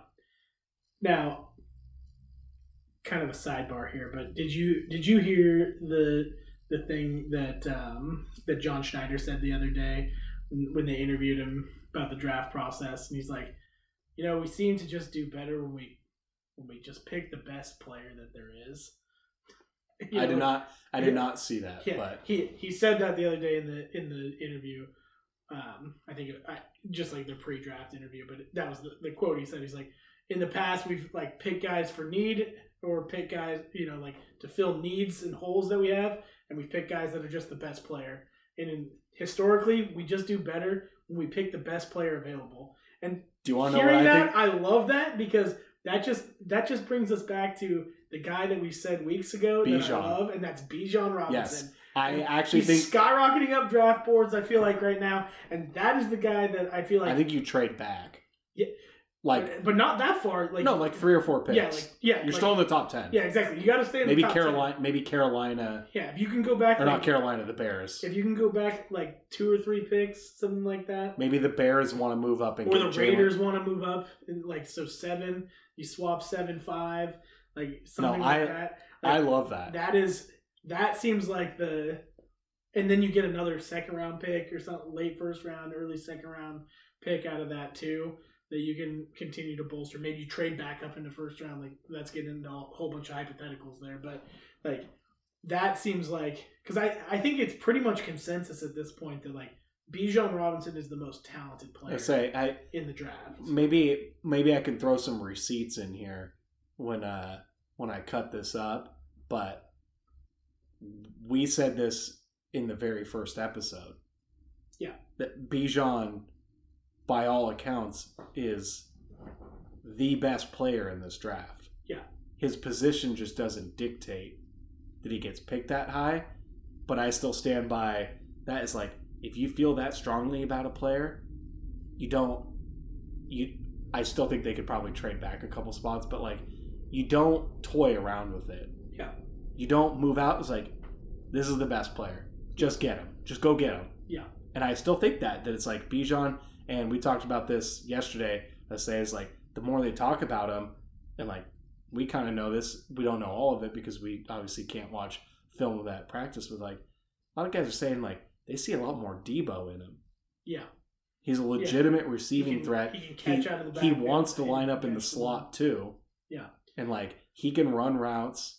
And so you got kind of get a two for one.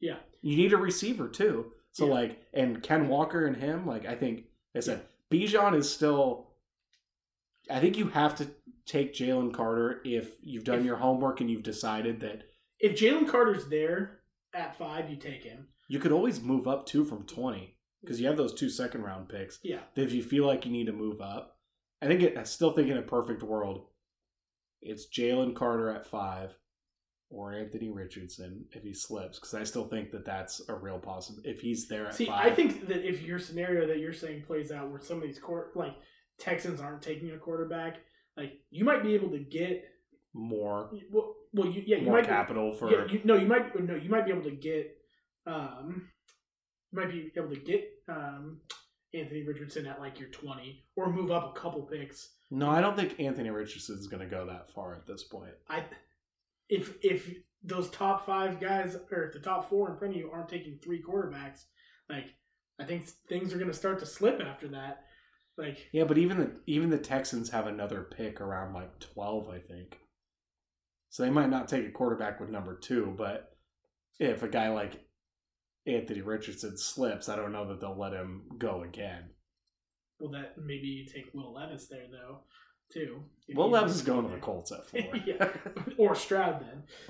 yeah, If you But I think you, I still think, you like, think you're not pick, you don't have to pick him at two, and you can get him at. 12. I still think Vegas might be in on a quarterback if one slides. So I, I don't know, but Yeah, I still think to to put a bow on that, I still think Bijan. yeah. uh, bottom line is, I think if if if um, um, Jalen Carter is there at five, I think the Seahawks take him because I think I think that Bijan and Jalen Carter are the most t- the probably the two when you started the draft process. Yeah, they're you- one two in talent. They're one two in talent, and so if Jalen Carter's there, he fills a bigger need for you, and he's one two in talent, so you take him. But if Bijan, if he's gone, I think you try to take Bijan because he's the next most talented guy, I'm hundred percent in on that. and so so you go and take it. Like I, I think it's a, and you you also eh, because I, I think most Seahawks fans like hate this idea. I love it. Obviously, I know you love it. Like I feel like everyone hates this idea. It's just like when we drafted Walker last year. Everyone's like, "Why would we draft a running back? That's a horrible idea." Well, look at look at your running back committee right now. You have You have Nobody. One, yeah, you have a one in Walker, and then you have a three at best in DeeJay Dallas, and and then nobody. You have Ballore. like, that, No. Oh, yeah, you're probably right. I was gonna say because we did get the one guy, but he's probably gone. The kick returner. yeah, I, don't, I mean, nobody. So yeah, yeah, so you actually need a running back. You need to draft one in this draft at some point. yeah. Like, that's on point. your board. Like you, ha- that's a spot of need, and so why not pick the one that's the most talented, most pound for pound talent in the draft? So I, I, I love Bijan. I think. I mean, I think we would be really spoiled to have him. So I think to for our guesses here for the pick five, I would say if Jalen Carter is there, he's the he's the pick, and if not, it's Bijan. Whether that's you take him at five or you trade down a spot or two because someone wants a quarterback, and you, and then you take him a few spots later. So that's my that's my Yeah, I- prediction. I'm with that. Pick. I'm gonna throw in my wrinkles that I still think because I'm sticking by what I said from the beginning. If because it seems like his uh, stock dictates this now. If Anthony Richardson's there at five, I think he's who we take, no matter who is there. Jalen Carter can be there. That's fine. I think AR fifteen. I think the Seahawks are.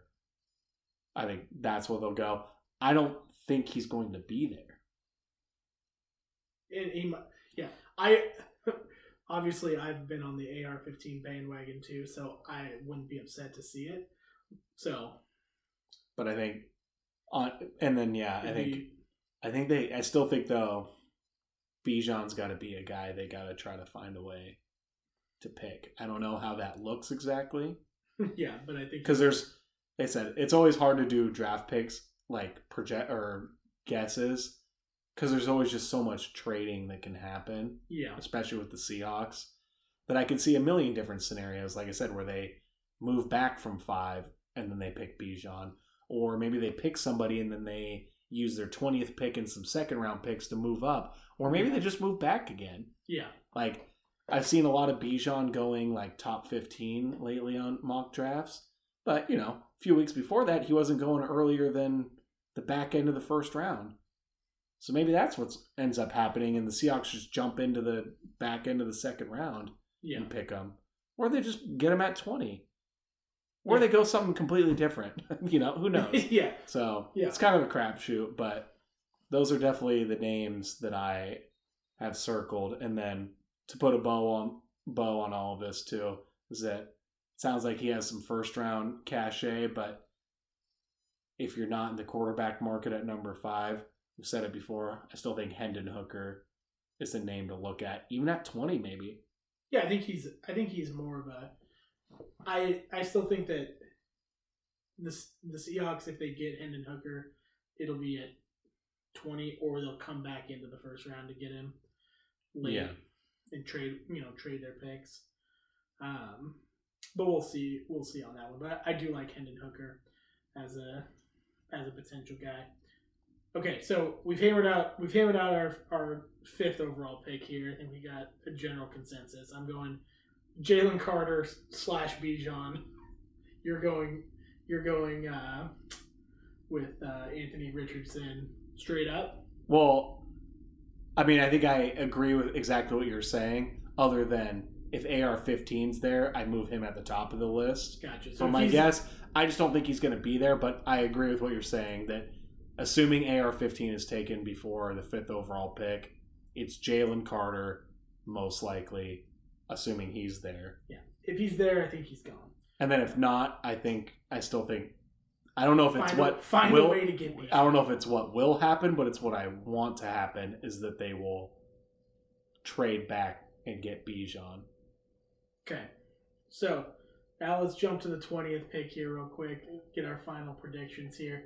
I'll, I let off with that one, so why don't you, why don't you go with your? Uh, 20th Well, I still think Bijan could be could potentially be there. could Okay. be a pick there. Okay. And then I'm gonna go a little I think counter counterculture on this one is I still think that at that twentieth pick, let's just say they stick with it. and they don't move around. Okay, so let's say they're picking AR-15 with the fifth pick. It could be any of those guys. Any, okay, so That's why. That's why. Okay. Like, Then who's I- so who, who who's your who's your twenty? it obviously depends on who gets picked. I still think that twentieth pick is primed for a corner because there's so many corners in it. Yeah, So Joey Porter Jr. love that. would be a good one. I still think Kelee Ringo. I think Love he's kind of graded out a little later.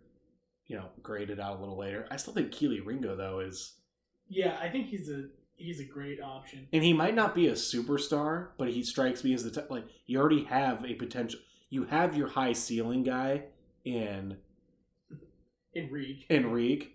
So like, just go get a guy like Kelee Ringo who can just be like your day one steady Eddie top performer. Still though, I- or it could be the kid from Maryland. Uh, is it like Deonte Banks or something like that? Um, Um, yeah, There's a lot of really good corner. Deonte Banks, Devon Witherspoon, Yeah, he'll probably Christian go. Gonzalez. Yeah, so like I think I think it's a deep position for this draft, and I think the Seahawks, I think they might be a little more tempted to get a top corner and just solidify that. I hear Richard Sherman saying that he hasn't confirmed that Pete's going back to LOB days Yeah. and going back to four three cover three base type defense. So He you need your pieces. He also, I I heard this too that he's a that Sherman is a big Kelee Ringo fan. Of course he is because he's from Tacoma. and they exactly. wor- They, used to work what- out and together. that's yeah, that's what I was. I mean, that's what I was just gonna get to is that he Kelee Ringo. For all you listeners that don't know this, is he played at Georgia, but he is from Tacoma, and so he's worked out at like Ford Sports and stuff with with Richard Sherman, and so and he's I think he's a similar similar type of guy realistically to Richard Sherman too. Well, he's a little smaller. A little smaller, but he's still, you know, similar like style of play. I'd say He's a guy Yeah. too that they said he's long arms. Like no, he's got short arms. does he have short arms? Yes, that's the big knock on him right now. Gotcha, okay. Is he has short arms? Is that you know the Seahawks only draft guys with 32 inch arms, and he's at 31 and a quarter. Mm.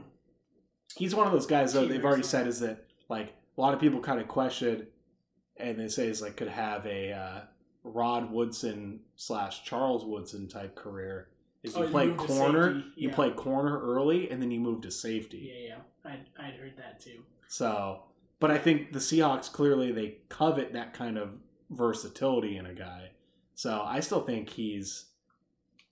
I think Kelee Ringo might be my my twenty pick just because I think he has the highest probability of being available there out of the DBs we just mentioned. I think Joey Porter Jr. is going to go sooner. I'd like him too, but I think he's going to get picked mid teens Yeah, and I think Kelee Ringo will be there at 20. You might even be able to move back a few spots. Maybe if somebody wants Hendon Hooker, which I also like that pick. Yeah. If you don't have AR 15, but maybe somebody really wants him, wants Hendon Hooker, so you get a haul of picks. You move back four or five spots, and you still get Kelee Ringo, the guy you wanted. So yeah. that's who I'm kind of liking is cornerback in general. And I'll put Kelee Ringo as the name down. Okay. I am gonna go here with um, a couple. I mean, there's there's definitely a few guys here, a few that you mentioned. Obviously, like Bijan could could be a guy there still. I like Joey Porter, Porter Jr. a lot. Uh, I'm gonna go. Let's go under the assumption that uh, we pick.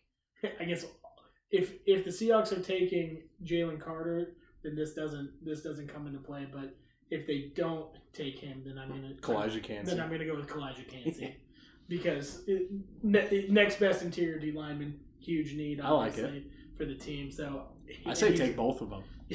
Why not? No, I think I think I would say yes to that if we didn't already have uh, Reed and and uh, Jones. coming. Dre'Mont.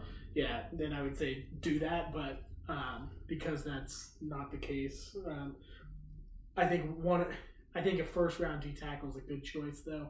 So if we don't get, um, if we don't get him uh, at the top end of the draft, I think Calijah Kancey would be a good one. And then let's. I, I the other one that has kind of been speaking to me recently is uh, Myles Murphy, Clemson guy, Yeah. who we kind of mentioned early in the draft. And I think like early in the draft process, a lot of people had him in the top five, and he's kind of he's moved down people's lists a little bit, and so I think that's another guy that you could I, wouldn't mind seeing there just because I think he's a a solid DN type for you know had a top end first round grade. It's slipped a little bit, but I think he not necessarily because he's had has had horrible numbers. He just hasn't popped off either. The the other one the other one I'll go one more just for fun. I don't think he's going to be available, but I'm just going to say it again since we said it before. Nolan Smith Yeah. from Georgia. If he's if he's there somehow still uh, because he's kind of late teens, early 20s, I feel like on a lot of draft boards, I would love to see him be a Seahawk. That guy seems I think he's probably going to be the best edge rusher in the class, and he's probably going to be a late, late first round type of guy, and he'll probably end up being the best of the bunch. Maybe outside of Will Anderson. Yeah. He definitely seems like a splashy pro- project or Yeah, prospect, I guess. yeah. But yeah, I like that. All right. So we'll we'll probably try to do another recording a week from today. Right right after probably by the time I record it'll probably be second and third rounds will be picked. So we can pick it up from there. But I think I think those are some names to look out for. Well, Yeah. like I said, the whole draft process process is such a crapshoot that like I hope I hope we pick some guys that I like, but you know, if I didn't say their name right now, it doesn't mean we don't like them because I think there's Yeah, there's plenty of guys. to there's like. plenty of guys. could But, name I I could go through this entire list of top 50 prospects and there's good things to say about each of them yeah, it, it like a lot of them you've seen before if you watch college football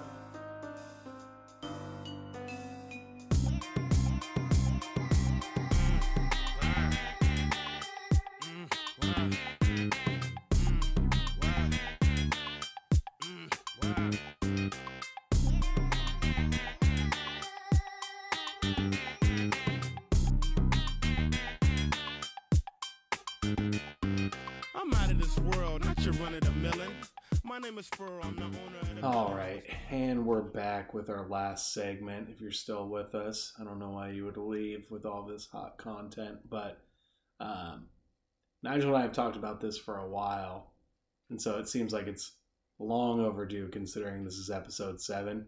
We haven't talked a single bit about Husky athletics. which is insane honestly At all. like, it's the it's really like It's what I care about most. butter yeah so it's kind of crazy that we've like somehow managed to escape this for for this long uh So that comes to an end right now. yeah that comes to an end right now we're uh we're gonna we're gonna start with talking about husky basketball um, the season's over now basketball season is Yeah, so you won't have to hear about it for So- another six Yeah. months. but we've got man so much so much negative things to say Yeah, and some so- positives too there's there's a little bit of there's a little bit of positives in here too but man uh this husky basketball team has just been a disappointment the last couple of years and I, I'll, I'll let you I'll let you start it off Luke but um I guess there's just so just so much dysfunction going on here guess right it's just- like and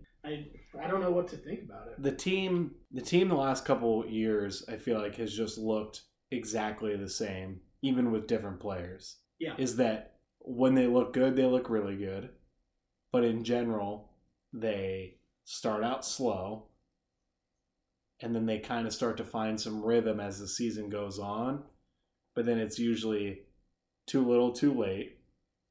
And also at the end of the day at least by the way that they've performed in the Pac-12 tournament the past couple years, they're really not good enough to be some yeah, like in the big moments they're not. like you think Oregon State a couple years ago when you know they were a horrible seed in the Pac-12 tournament, won it all, and then actually made it pretty far. Yeah, they made it to the they make Elite to the Eight? Elite Eight? Yeah. I think so. Yeah. So like, We're not that guy, pal. No, We're not that guy. No, but you do see you see you see some spurts of good basketball come from them, but the consistency It's just well, they're consistently mediocre. I Yeah. guess is, is the problem. Yeah, they went 16 and 16 this year. So the definition of mediocre, really. Yeah, And I know a part of that is a bit of the product of the nature of college basketball now. That you have transfers coming in and out all over the place. And so, and I know that that's been a big thing for Hopkins is that we're we're bringing in new new guys every year and and new faces and guys are transferring out. And so and and for those of you who don't pay much attention to basketball, the Huskies play a unique style of defense that that is not very not it's a common thing but not the way they play it in their 2-3 zone. It's a very like unique style of defense. yeah. Although I mean, honestly, it's like so not to jump around too much, but you know, obviously it's the Syracuse two three zone. Exactly. But even you know, like it, there's going to be a lot of shit talking of Hopkins as we move in on this conversation. But it should be noted, if we're just going to go right back to the beginning, is that like he's two time Pac-12 Coach of the Year, Yeah. and the impact he's had by bringing his style of two three zone defense, you see it a lot across the Pac-12. Prior to Hop coming in with his defense, not a lot of teams played any bit of two three, and I feel like now you see it all the time, Yeah. especially against the Huskies, and maybe some of that is because they know. Because- that it will- despite the fact that the Huskies uh, play against zone and Practice. practice every single day, they happen to be uh, not very effective at uh, scoring against hor- their own It's because they can't. It's because they can't shoot. Exactly. so yeah, so for those of you who don't know, I don't want to get too much into X's and O's because I'm definitely not the person to do it. But two three zone kind of lends to um, the like the way to beat the two three zone is to be a good shooting team because you're, Although to put a slight caveat on that, the way that Hop in the Syracuse two three zone works is they actually press the wings a lot harder. that's true. But conventionally, yes, like you, You- could shoot your way out of a You two can three shoot zone. your way out of it because even if you press the wings, you can pass the ball inside to the top of the key, and they can pass it back out to the wing again, create can hit- space and, and then create space, and then and then you can hit a shot. but the but the Huskies though is like even I said this is unhinged. Bring your lunch pail. So like there is no. We're- This is all we're stream. going crazy. This is all stream of conscious. So Yeah. so but is the, the Huskies though is that I heard Castricone I feel like say this right at the end of the season is that I think the Huskies were still top ten this year. I could be wrong. Top ten though, like in three point like defensive efficiency. Like they had like a top ten I, I don't doubt that. because because they do that. press the wings hard and like right when they're at their best, they always want a big man to shoot that like intermediate jumper. Yes, And so at times it's highly effective. yes. I I'm not so uh, to get back to the beginning point here. Um, I don't think that the Huskies' defensive abilities are are the problem with the, with this. Not really. They have It's- they have some issues, but, the- but what what my point was going to be is that because it's a little bit of a unique style of defense, I feel like every single year for the Huskies since Hopkins has been here, especially in the last several years with a lot of turnover in in the team and transfers, there's always like this learning curve with it. lack And- of continuity. Exactly. No continuity. And so, like, all these guys come in, they don't know how to play his defense. And then, so the first, the beginning of the season, we we let a bunch of games go that we should win against bad opponents, and then and then come come uh, um, conference play. you you have you know you finally have guys that have figured it out and you start to play good defense and you're in on these games now you still lose some of them because as we just mentioned you can't shoot we can't shoot. So and we can't create offense and we can't draw up an offense. My Can't even tie our shoes. exactly. And so we still lose some of those games but they play a lot better defensively because they figured out this slightly stay in complex different different defense and you stay in games. But where do you even start with this? It's like you i i think i'll just say one name and i'll let you go with this uh with this one because i know you you have a lot of feelings on this. Jamal Bey. Let's talk about Jamal Bey real quick. Okay, so I think I think Jamal Bey is a good key. He's like word. the he's like the he's a he's a good key Yeah. key name or key word that I feel like can start this conversation. Is that so? Got a lot of thoughts on this, and so it's going to be interesting to unpack this all at once. But so yes, I think a lot of what you've seen from Hopkins lately is it's basically like rinse and repeat. It seems like every year. Guys leave in the transfer portal and we can get into who has already left this husky team this after this season. We'll mm. get into that a little bit later. And then you get other guys that come in. But and i think there's some merit to that and like maybe let's just go down that rabbit hole real quick and then we'll get back to the main topic because i think like you look at you look at the championship game this year like i said we haven't even recorded since since the ncaa tournament has ended yeah UConn, even San Diego State, like both of those teams have a ton of transfers on their team. Yeah. Like it really is the new scape of college basketball. yeah Is it like recruiting high schoolers is really important? I think a lot of coaches right now think recruiting the transfer portal It's is even important. better No, I agree because you have more proven players. exactly. You can Like you're always going to get one and done. yeah you can see who is like who is going to fit into your system. You know, you have more tape at, at a college level versus Yeah, and so Hop has been at the forefront of that. I think, in some regards, to a detriment to his team. That is just kind of like ship these guys out, ship new guys in, and I think that's tough for him because his style of two three zone, like we just said, there's a learning curve to it. Yeah. and you need continuity, and it's tough to just get new players in and get them to perform the Yeah. way that you need to. But I have mixed feelings about the idea in general that the new landscape of college basketball of already the the first new landscape was one and done's recruiting NBA freshmen yeah and you've seen them do that. Jaden McDaniels, Isaiah Stewart, yeah right? And now you've seen them do also the other side of it, or at least attempt to, which is hit the transfer portal super hard and bring these guys in. Problem is is that he's been fairly unsuccessful in both of those aspects as far as putting a complete team together. yeah Like the individual talent, I think you've seen it. Obviously, Jaden McDaniels, Isaiah Stewart, even um, Terrell Brown, yeah right?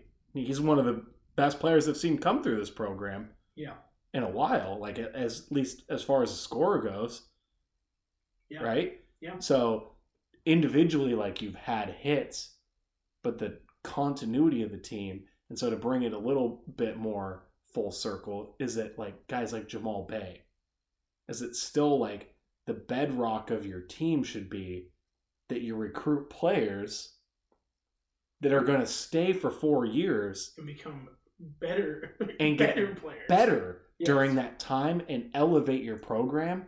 And Jamal Bey, like, he seems like a nice enough guy. I don't want to attack him, but he seems like the portrait for what Hopkins has done during his time here is that big time recruit that came in looked really good playing alongside Romar's players under Hopkins. Yeah.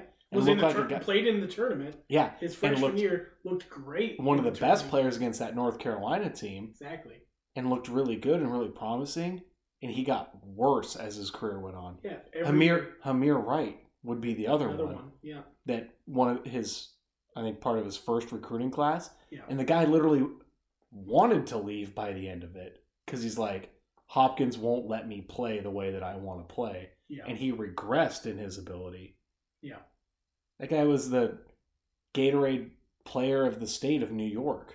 yeah he was still a raw player out of high school, but like still New York is known for good basketball and it's Yeah. like that guy got worse. yeah And So his ability to super athletic and his ability to develop players has been abysmal.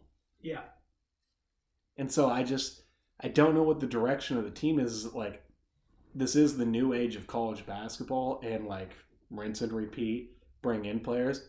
But I still think there's, not to sound too old head, but there's still, if you want to be successful, you still have to recruit players that are going to be bedrock players for you. They're going to stay, they're going to grow in your system, and then they're also going to, when you do get these new transfers in or high school recruits, they're going to be the type of players that can make them step up and play because they can shepherd them into the role that they need to do. And he's just been god awful about that. it. Yeah, not at all. He's just been god awful. Like all of all of his recruits that have come in are just disappointing. Yeah.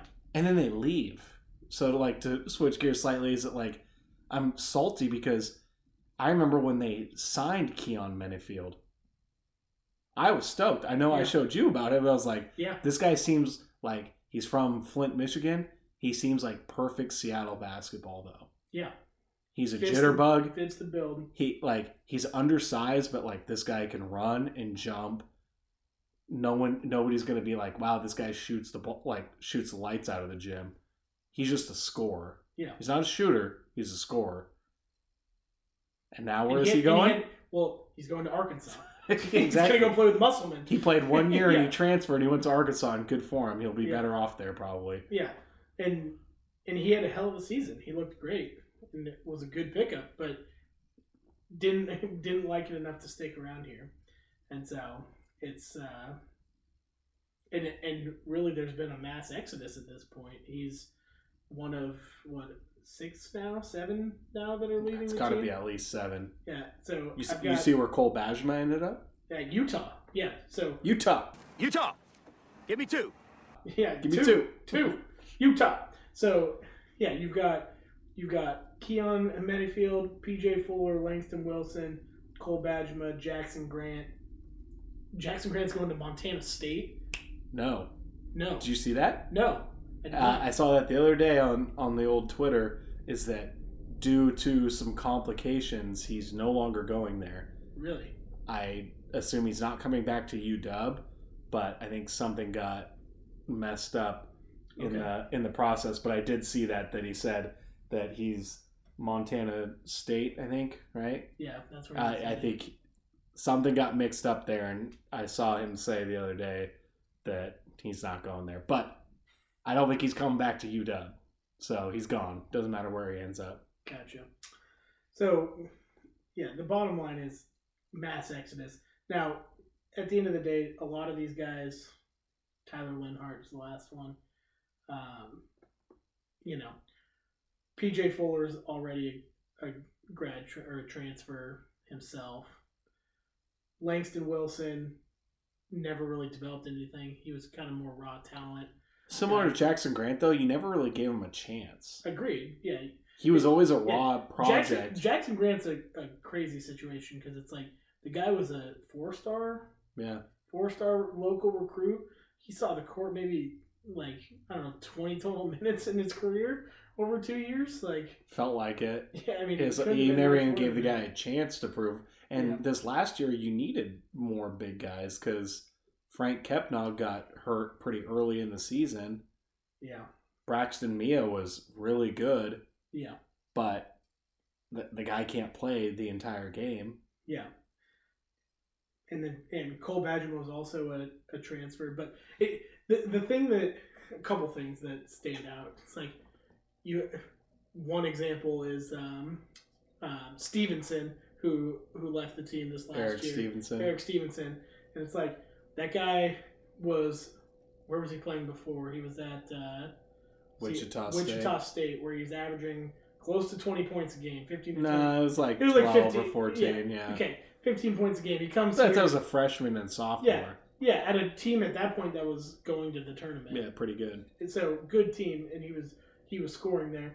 Comes here, can't score, can't like can't figure out the system, can't guard anybody, like can't guard anybody, can't can't score, can't do anything. He couldn't even shoot free throws. Yeah, couldn't yeah, couldn't even shoot free throws. like this guy's a ninety percent free throw Yeah. shooter. and he was he's shooting seventy percent here, and then or seventy three percent or something like you know something like that, and then leaves, and then this last season he's at West Virginia, and w- To be fair, he went to South Carolina first and didn't really do a whole lot that's there. true. Didn't do And much. then transferred to then West transferred Virginia. to West Virginia. But this last year, we talked about him on our on our uh, preview of the of the uh, NCAA tournament. But it's like that guy.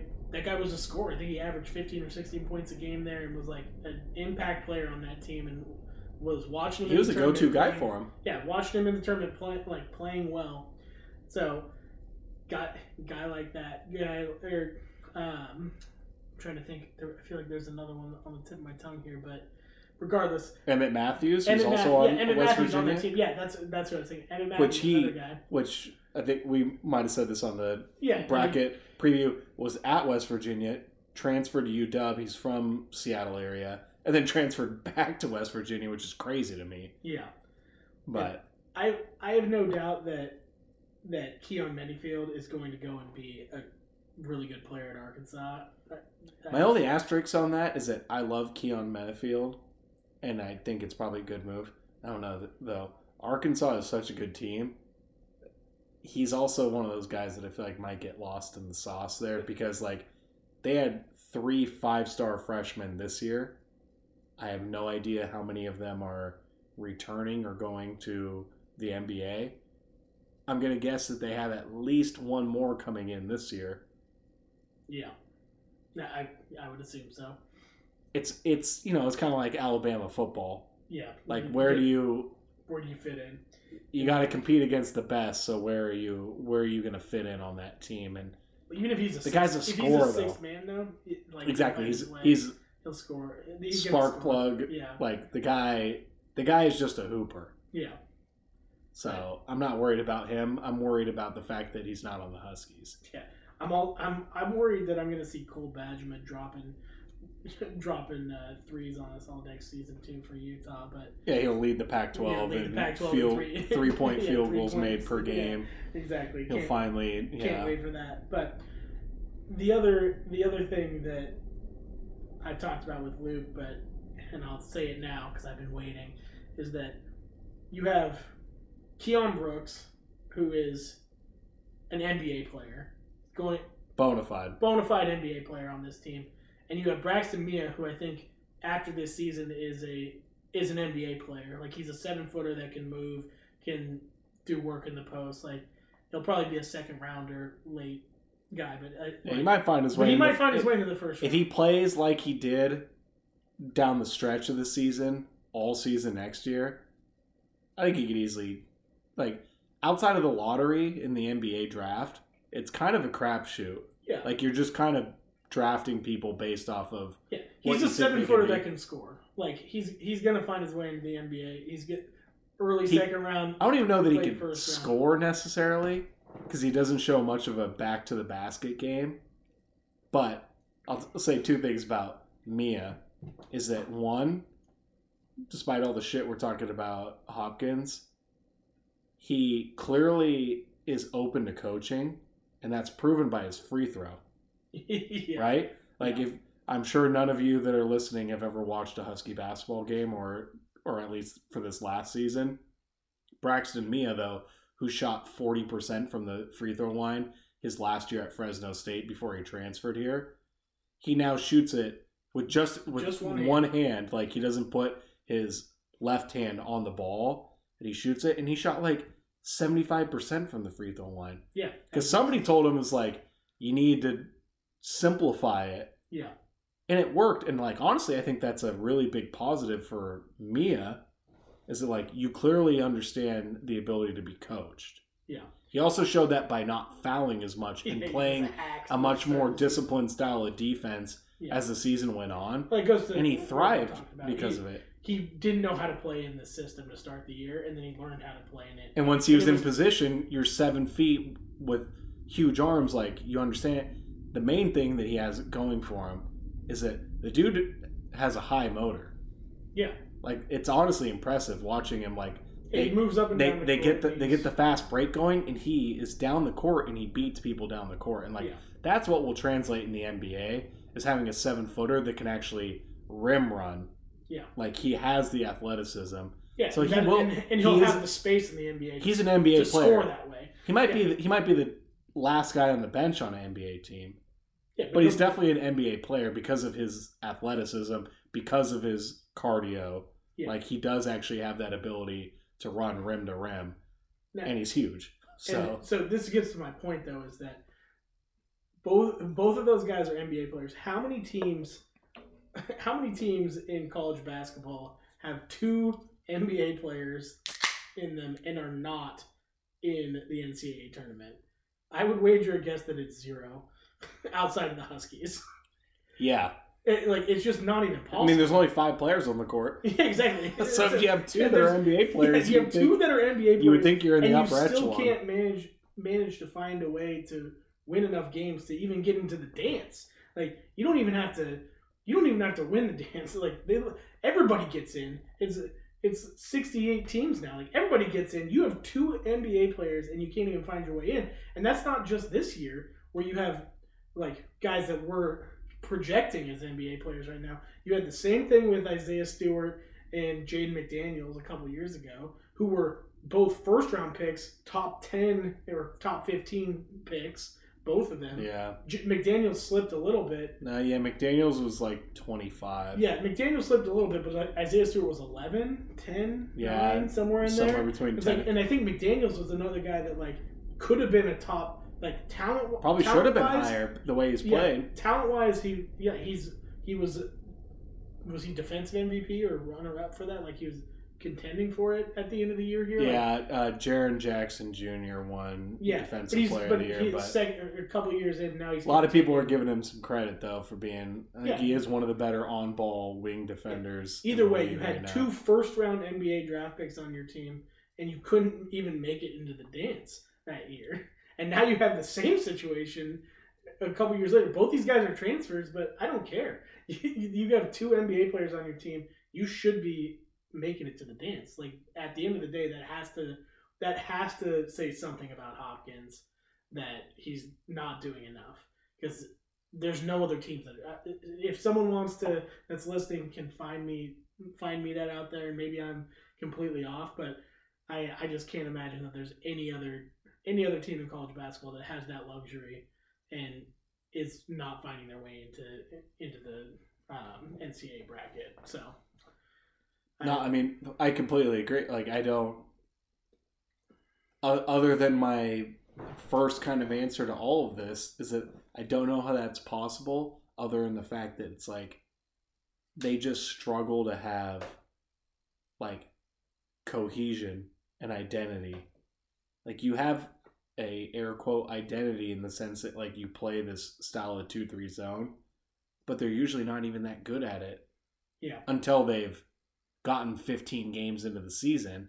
yeah And a lot of times, like, you're already fighting for your fucking life at that point yeah because because you're 'cause you've 500. lost, yeah you've lost half the games already So, and like I said, track it back is that at some point, like, you have to build up your roster enough with guys that are there for the long haul that can hopefully, like, suture in this style of play that when you have new players that you can actually get production right away. I I completely agree. I don't know how it's possible to have two NBA quality players on your team and not even be like you're right that Not to mention gets you have Keyon Menifield and Koren Johnson, like a couple good freshman guards. Like you have other good players around them. There's not. It's not like they're the only guys. There's other players that can that can do things. Bajema, as much as I love to dog on him, he's not horrible. Like there's guys out there. he that- finally had a decent shooting year this year. uh, there's guys on that team that are good, and yet you can't find your way in, into the, you know, into winning 20 games in a year. this all gets to I think the meta point to all of this, like we've talked about before, is that I still think that in general, Hopkins just is never going to be the guy for the Huskies because hate it or love it, Seattle has a huge basketball culture around it.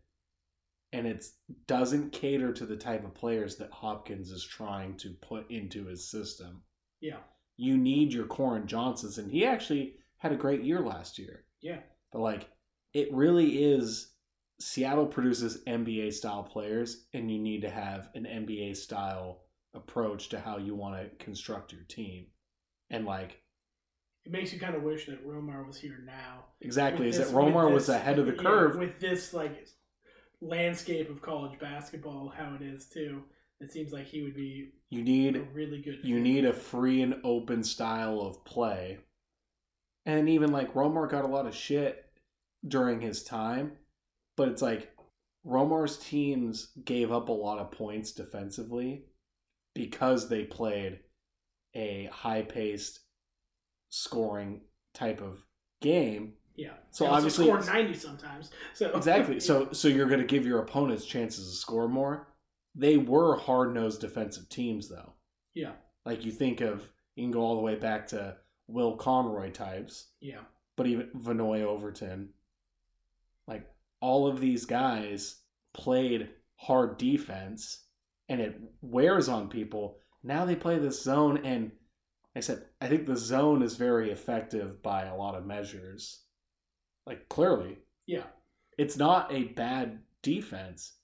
I just don't think that Hopkins has found a way to recruit through the pipelines that are around here because the types of players that are around here don't want to play that.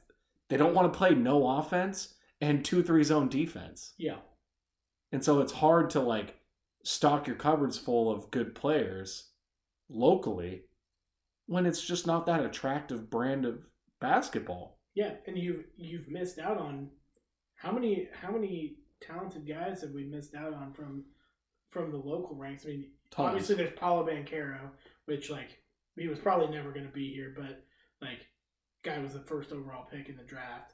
But it's just, it's like every single year there's a four star guy at Garfield or Rainier Beach that that is Yeah. coming through.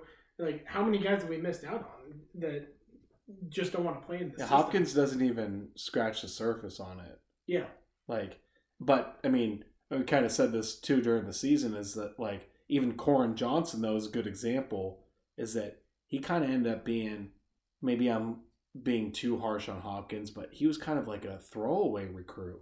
yeah, Like it didn't seem like we really recruited him that hard until the final push, and then he committed like super late. yeah, But it's like those are the guys that you have if you're UW you have to have. yeah, He's a four star guard out of Garfield.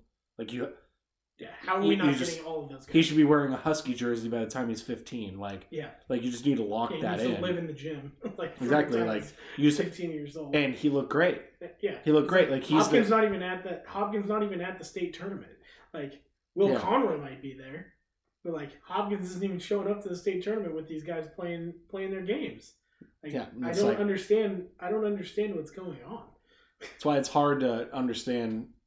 Yeah, how how they don't have depth on this team because it's like all you have to do is pluck a few kids from Drive five minutes down the road from exactly, and like you can fill out your roster with guys like, and they, they get overlooked all the time. yeah, And I mean, I, I feel like that was always the staple though of Romar's teams, and like, you know, not to sound too like waxing poetic about Romar's time because like obviously he had his struggles too, but like you always felt like the caliber of talent on those Romar teams, like from top to bottom, they were filled out Yeah. because you had because he did a good job of recruiting locally. Yeah. and you had these guys that it's like, well, that guy can get in there and get you a bucket at any time. Yeah. A lot of guys on these teams lately, it's just like yeah. Nobody can score. Like you don't. nobody can score. You don't trust anybody to score. Like No. you had. You need a guy like Keion Brooks to come in Yeah, and, but if he has a bad night, just like when we had Brown, if he has a bad night, you're not nobody, winning. Nobody's scoring. Yeah, Where it's like at least back with Romar, it's like somebody was. there's five was- different guys that can give you 20 on any night, Yeah, yeah. and Every every position. there's NBA players coming up and down that roster, like Yeah. so. I don't know what the solution is. that was other than that was going to be my next question. Is what's the solution? And obviously, so we could the whole fire Hopkins discussion. has come up, and w- word or rumor is, uh, at least, that the Huskies or the University of Washington is unable to do that because they can't afford to pay Hopkins buyout because they've spent all their money on the on all of the um, on Jimmy Lake's contract for football, and then all of all of the assistants um, on this current Husky football team, which we'll get into Husky football soon. Don't you worry, folks. But I mean, so what? Like, what do we do in the meantime? You know? that that all sounds in my mind kind of screwy just because i haven't heard any of this like specific to husky basketball but i have heard some things around college basketball them talking about like nil deals for basketball players which are pretty substantial because obviously just like NBA to NFL, you know, there's only five players on the court at a time. Yeah. So like these guys get paid a lot, right? These NIL deals are pretty favorable for basketball players because you only have to pay a couple of them. Yeah. And so I have no idea what they paid Keion Brooks to come to UW and to stay, but I imagine it's pretty substantial. Yeah. It's probably a million, right? I would guess. I mean, it's probably it's got to be more than he's probably would make to go to the draft this year. Yeah, because like I think if Keion Brooks went to the draft, like he's probably at least a second round pick. Yeah. I think he gets picked. Yeah. So you got to think that he's getting, you know, at least half a million to not, if not a million. So with that in mind, they're handing this money out to the players. I, I it seems like Yeah, a tired excuse to be like, we can't pay Hops six million buyout. Like, this is UW. There's always money. Yeah. And There's, there's, plenty of yeah. boosters. That you know you can money. talk to a booster and be like, we got to we need a, we need donations to to pay this buyout, and we're gonna hire X Y Z coach. You just have to have that coach, that next coach come in. and I just don't know who that is, and maybe and maybe that's And- why. And well, and I, I mean, I think the, I think the answer is right under our nose, because it's, I think it's an affordable pick. It's, it's a guy like Conroy, you know. My only my only counter to that is that like I do like that idea to a large extent, but at the same time, like I can twist it in my own mind that it's like Will Conroy is restricted by what Hopkins wants to do. But the guy's also been on the staff now for tons of years and they've been horrible. yeah, So like yeah, but he doesn't get to run his show and his offense and like it's true. You assume Like he doesn't. you assume that Hopkins is gone and Conroy's in there. They're playing hard man to man defense instantly. Exactly. Like And so the whole shape of the team changes pretty quickly. yeah, and so you you take a you take a flyer on Conroy for two or three years, and you pay him a lot less than probably every other coach in the Pac-12, yeah. and then you can afford to pay the buyout because you're paying him less, and then if, if he does take you to a, the tournament, then you then you restructure his deal, and then if not, then in two years you or in you know a year or two you go and find the next coach, and I think that seems like the easy answer to me. Do you do you give Hopkins like if you give him one more year? I mean, at this point, I think they've already committed to that, but if you're giving him one more year, he's got to be on the hot seat. like if you don't make the if you don't make the tournament again, I think he's done. he's got to be done. I think he's done. Yeah. So he like his I don't even know if a tournament run is enough to save him. Like, unless it's like. uh, he still has two more years on his deal, doesn't he? He's tw- through twenty five, I think. Is it two more? I think so because I think I mean, we gave him I think we gave two him- extensions. yeah we gave him an extension, so I think he's through twenty five. So I think you I, again, I, well, I still stand by what I said before. Is like you could find money to get Yeah. out of that. Well, Like, it's- yeah, that's a I- piss poor excuse that like we can't afford it. whatever. It's like I, Yeah. I don't know. Charge an extra dollar at beers. Like I already can't get any at the stadium because it takes so fucking long. So like Yeah. I guarantee you could find the money. man, can't wait to get into that. yeah, but yeah, that's uh, that's a whole nother story. But yeah, I I just think I mean they've clearly made the decision that they're sticking with him, or else they would have already made a coaching change. So, well, yeah, that's definitely true for this year. But like projecting but it's just to you've next got to year, you've just got to be. I I would think almost like if you start out the season 500, he's fired. They, oh, they don't do do it mid season. Yeah, although they don't do that in college basketball, I feel like. But if it was the pros, like that would be the case. Yeah, you would be done. you'd be done. Like he's he's got to be on that kind of hot seat where it's like can't get any worse. Like if I said I still stand by even if they made it to the tournament and they lost. I just don't know. The that's mm-hmm. enough to save him. yeah, like it would be one thing if they you know go twenty four and seven this year and they're a four seed. You know, then all of a sudden that's a little different than Yeah, if you they're know, if they're a top twenty five getting in as a play in. yeah if they're a top twenty five team then maybe it's maybe it's a little story. different and maybe you'll ride the contract out like you said if there is two more years like we'll just keep riding the con definitely don't give them an extension but Yeah. ride the contract out but and see if he does it again. you have kind of you have a above average season and you make it to the tournament and you get dusted like like I said for all the reasons before is that he hasn't really shown since he used Romar's players that he has the ability to like build some sort of consistent winner Yeah, unless you consider a 500 record a winner. which I don't, which I never will. Yeah, so I, yeah, it, it just it feels like right now. We'll see what happens this next year, but I feel like we already know what's going to happen. They'll probably be right around 500. Just feels like as a Husky basketball fan, we're just kind of in purgatory right now. Yeah, That's like yeah, that's could be worse. like- you could be in hell. That's what. Yeah, You could be Cal winning four games or whatever. yeah, in a season, so we're not that bad. But this is what I'm kind of saying is that like tracking back is that I do like Will Conroy, and that probably is like the direction.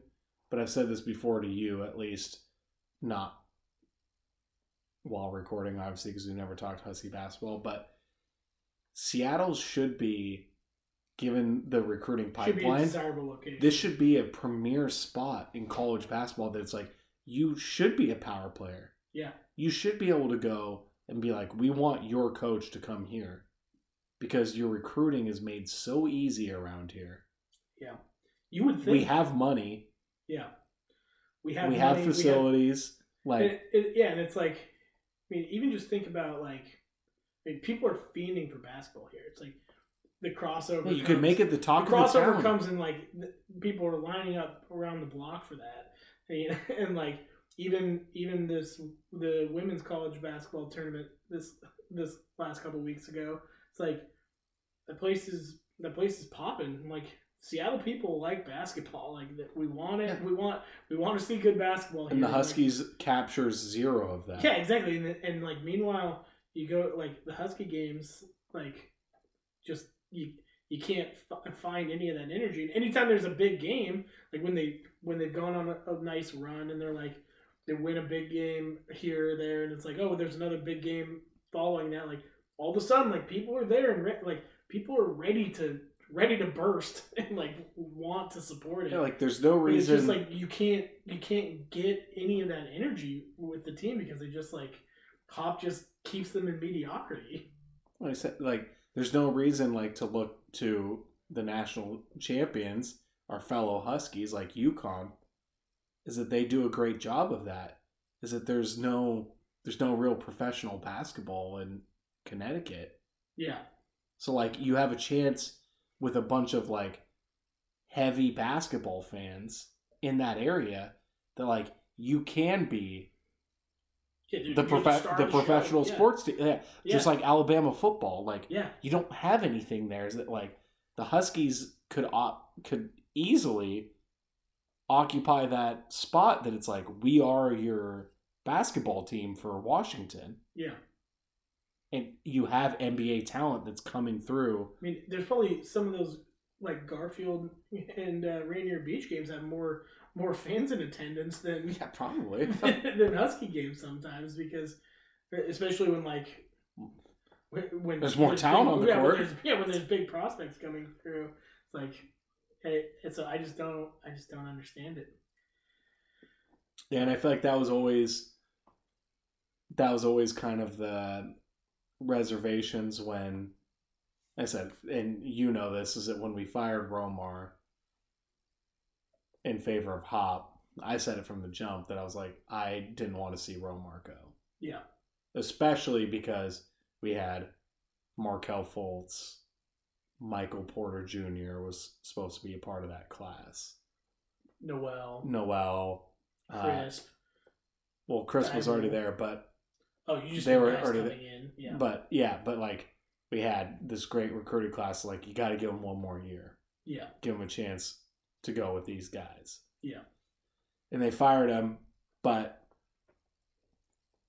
And now they won't fire Hop, and who is the his recruiting class right now? Yeah, but yeah, exactly. And so always the reservation was those that it's like Hop, like watched enough basketball. You like Syracuse, like you hear all that. It's like, how is he going to connect here? He's an East Coast guy. He went to Syracuse, and now he's been a like player assistant once he was done, and then coach there. Like Syracuse, New York is, you know, about as far away as you could get from Seattle and Yeah, in the lower forty eight. yeah, So, like, how is he going to connect? And like, I feel like honestly, it's like he just never has. yeah, And that was kind of my biggest complaint when we fired Romar. There's just like, and honestly, you know, I think the conjecture around it, and I bought into it too, is it's like, I feel like it's a lose lose because he's either really good, which he was to start, and he leaves to go back to Syracuse when Boeheim retires, which didn't happen until this year, yeah, or he's really bad. And that's bad because he's bad. yeah. so like it he'll- seems like a lose lose. He's either really good and he jumps ship, which he didn't do. Well, he's neither of those because he's just wildly mediocre. Exactly. So he's he's just we're stuck in purgatory, like you said. It it's interesting because like I think DP was talking about this the other day with um, Calipari, where Mhm. obviously Kentucky makes it to the tournament every year, but the Huskies under Romar were making it to the tournament most years. Also, they didn't for a year or two there, and that's when when he got fired. When he had this great like this great core of young guys and great recruiting class coming in, and that's when they decided to fire him. Mhm. And you just can't help but like imagine what that could have been, like what you were building at that point, like cut multiple tournament runs, like continuous top tier guys coming into the program. You had the number number one prospect coming in in Michael Porter Jr. or at least a top five consensus prospect coming in, and you just never got to see it play out. You got to see Hopkins take that core to the tournament one time. And Yeah. that was it. And now we're I think he went twice, didn't he? Or he only got once. I think it was only once. Maybe it was twice, and maybe I'm off on that. But I think he went twice because he was Pac-12 Coach of the Year twice. okay, So I think both times they they went. They didn't do anything. yeah, They won one game against what Utah State, and then lost to North Carolina. I think Yeah. one year, and then I think they went one and done. either Yeah. way, it, the the program's moving backwards, and yeah, I will say is that like Hop isn't the guy in my mind, and that's to like put a bow on all of this. I think it's a lot more that you need somebody more like Romar that is really like entrenched in the Seattle basketball scene. But I do think, like broadly speaking, is that college basketball is like it has an interesting dynamic that unlike football, I don't think you want to just like be turning over coaches all the time. Like you look at all the best coaches, Yeah. they're there for 20 years. yeah, Like it's I still agree. in order to win the championship, you have to win a 68 team bracket, yeah. right? So it's like golf. You're going to lose more than you win. Yeah.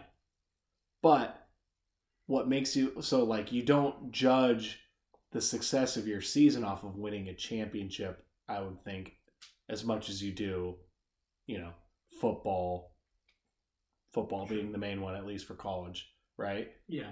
That you can base it off of like, we want to be in the tournament, we want to be competitive, You want to give yourself a chance. you want to give yourself a chance. Like you can, but And so the guys that are best at that are the ones that honestly are there for a long enough tenure that they can build up a program that you have sustainability. yeah, And I think that can be hard. It's not as much as a flash in the pan type of like, we'll get into Husky football. And I'm not saying that DeBoer is this, but like, you know, you can go from four and eight to 11 and two in football yeah, does that mean like but then you can go back to being not that good and it's time to fire the coach and get a new one in. College basketball i think is a little more about longevity. The best coaches are there for a long time. Yeah, and it's about sustainability. So at some point though you gotta you gotta find that guy that can be your coach for over 10 years. Yeah. but it's got to be somebody that well, we're approaching that with Hopkins, and we and we aren't seeing. it's not that results. long is it It, it's getting darn close. When was he hired? 2013 or 14? It's got to be later than that. I don't think it's much later than that. I mean, he's probably on year six or seven, right? I, I I'm I'm efforting on that right I mean, that falls in line with what I'm saying is that I still don't think Hop's the guy, but at some point, like, I think there is that kind of balance that, like, He was hired in 17. So, this will be his seventh season now, next year, right? yeah. Yeah, seventh season. Okay, so that's what I thought. But, like, at some point, you want to find a guy that, like, you could really weather the storm with. You know, Coach K wasn't. Coach K wasn't winning 28 games year one, True. But, but it's got to be somebody though that, and that's where Will Conroy fits in a lot better. Is that somebody who's who's entrenched wants to be there. Yeah. It yeah, and I don't I don't know that it's Hop. Maybe it is. He's been here seven years, but I just don't I don't know. Yeah he'll get fired after next year, and then I think he will too. problem is that I just outside of You Will Con outside of Will Conroy, I just don't know what the answer is. I mean, you've heard Brandon Roy's name tossed around, but he doesn't have much experience coaching at a college level. And outside of that, I mean, there's guys out there. There's every year there's coaches out there that are up and coming, just not so much that are entrenched in in Seattle basketball. But there's guys that I'm sure they could find their way to be entrenched in it. They're good enough coaches that they'll be like, I I know where the talent's at, and I'll I'll dig my claws in. Yeah, Jamal Crawford I don't think he has. I especially don't or think Coupon. I especially don't think Jamal Crawford has any interest in coaching now that he's got a job on TNT. Yeah, exactly. I don't think. Yeah. I don't think he's UW getting he's getting more UW money can't. probably. Yeah, UW can't yeah, afford to afford pay him. him anymore. We can't even afford to fire Hop. We definitely can't afford to hire Jamal Crawford. Yeah, that's a good point. So, well, put a bow on it. Yeah. Uh, Husky basketball is doomed. No, I think I think that they. I mean, they should. Once again, I don't think there's any reason because again, they're at least at this point they're supposed to have two NBA players. They should be good. They probably won't be. They'll probably be mediocre again. But they should be better next year. I would have liked them a lot better with Keyon Menifield on the team, but Koren Johnson can step in. Uh, we'll see what how the transfers fall. Yeah, with all the negativity, is that like Hop still knows how to hit the transfer portal, and he's Yeah. going to get guys in here. And they said you still have Koren Johnson, Braxton Meah, and Keion Brooks. yeah, So you have some, but and you get you're gonna get Kepnang back. yeah, I would you know, imagine. So you get two seven footers, So I mean, there's I, I think there's. I'm know, always going to be a hopeless romantic for Husky basketball, and that's kind of the they they've signed. uh they got the shooting guard from Texas. They got the They shooting guard from good. Texas, and they got the. They the got a from, like, transfer from Portland Portland. State. That I was think like. it's just from Portland. oh, was it The Portland? pilots. Oh yeah, Moses Wood, 6'8", 210 forward, was at Tulane, then UNLV, then Portland. So don't know much about him, but you know we'll see how things fall, and and uh, you know we'll we'll uh, bitch a lot more, I'm sure, about Husky basketball in uh, nine months from now. so Yeah, they're never short of complaints. So, yeah, exactly. So, anyways, Fini- Put- f- finishing up here, we're going to. Uh, it's Friday night right now. The Husky spring football game is tomorrow, so Luke and I are going to be there. Watch that. Very excited for for uh, just getting to watch some Husky football. I know it's been you know it's been a long cold winter without them, and how things finished off last year. Man, what an exciting time for Husky football. So, sky's the limit. Seriously. So we're gonna be uh, watching that tomorrow, and then uh, recording another pod. So we should be we we're gonna be releasing two episodes, I believe, just a full one on Husky the Husky spring game and our uh, our hopes and dreams for Husky football season next year. So jump on in, take a take a listen to that after you're finished with this. I know it was long and unhinged, so thanks for tuning in. And uh, so unhinged. yeah, so unhinged. The uh, the inmates are signing out for the night, and uh, thanks for listening, guys. See ya. It's time for lunch. Angelo, it's 10:30. Right around that corner, there is a sandwich shop. They sell meatball sandwiches. Best I've ever tasted. Would you go get me two? Come on, partner. Two. Thank you.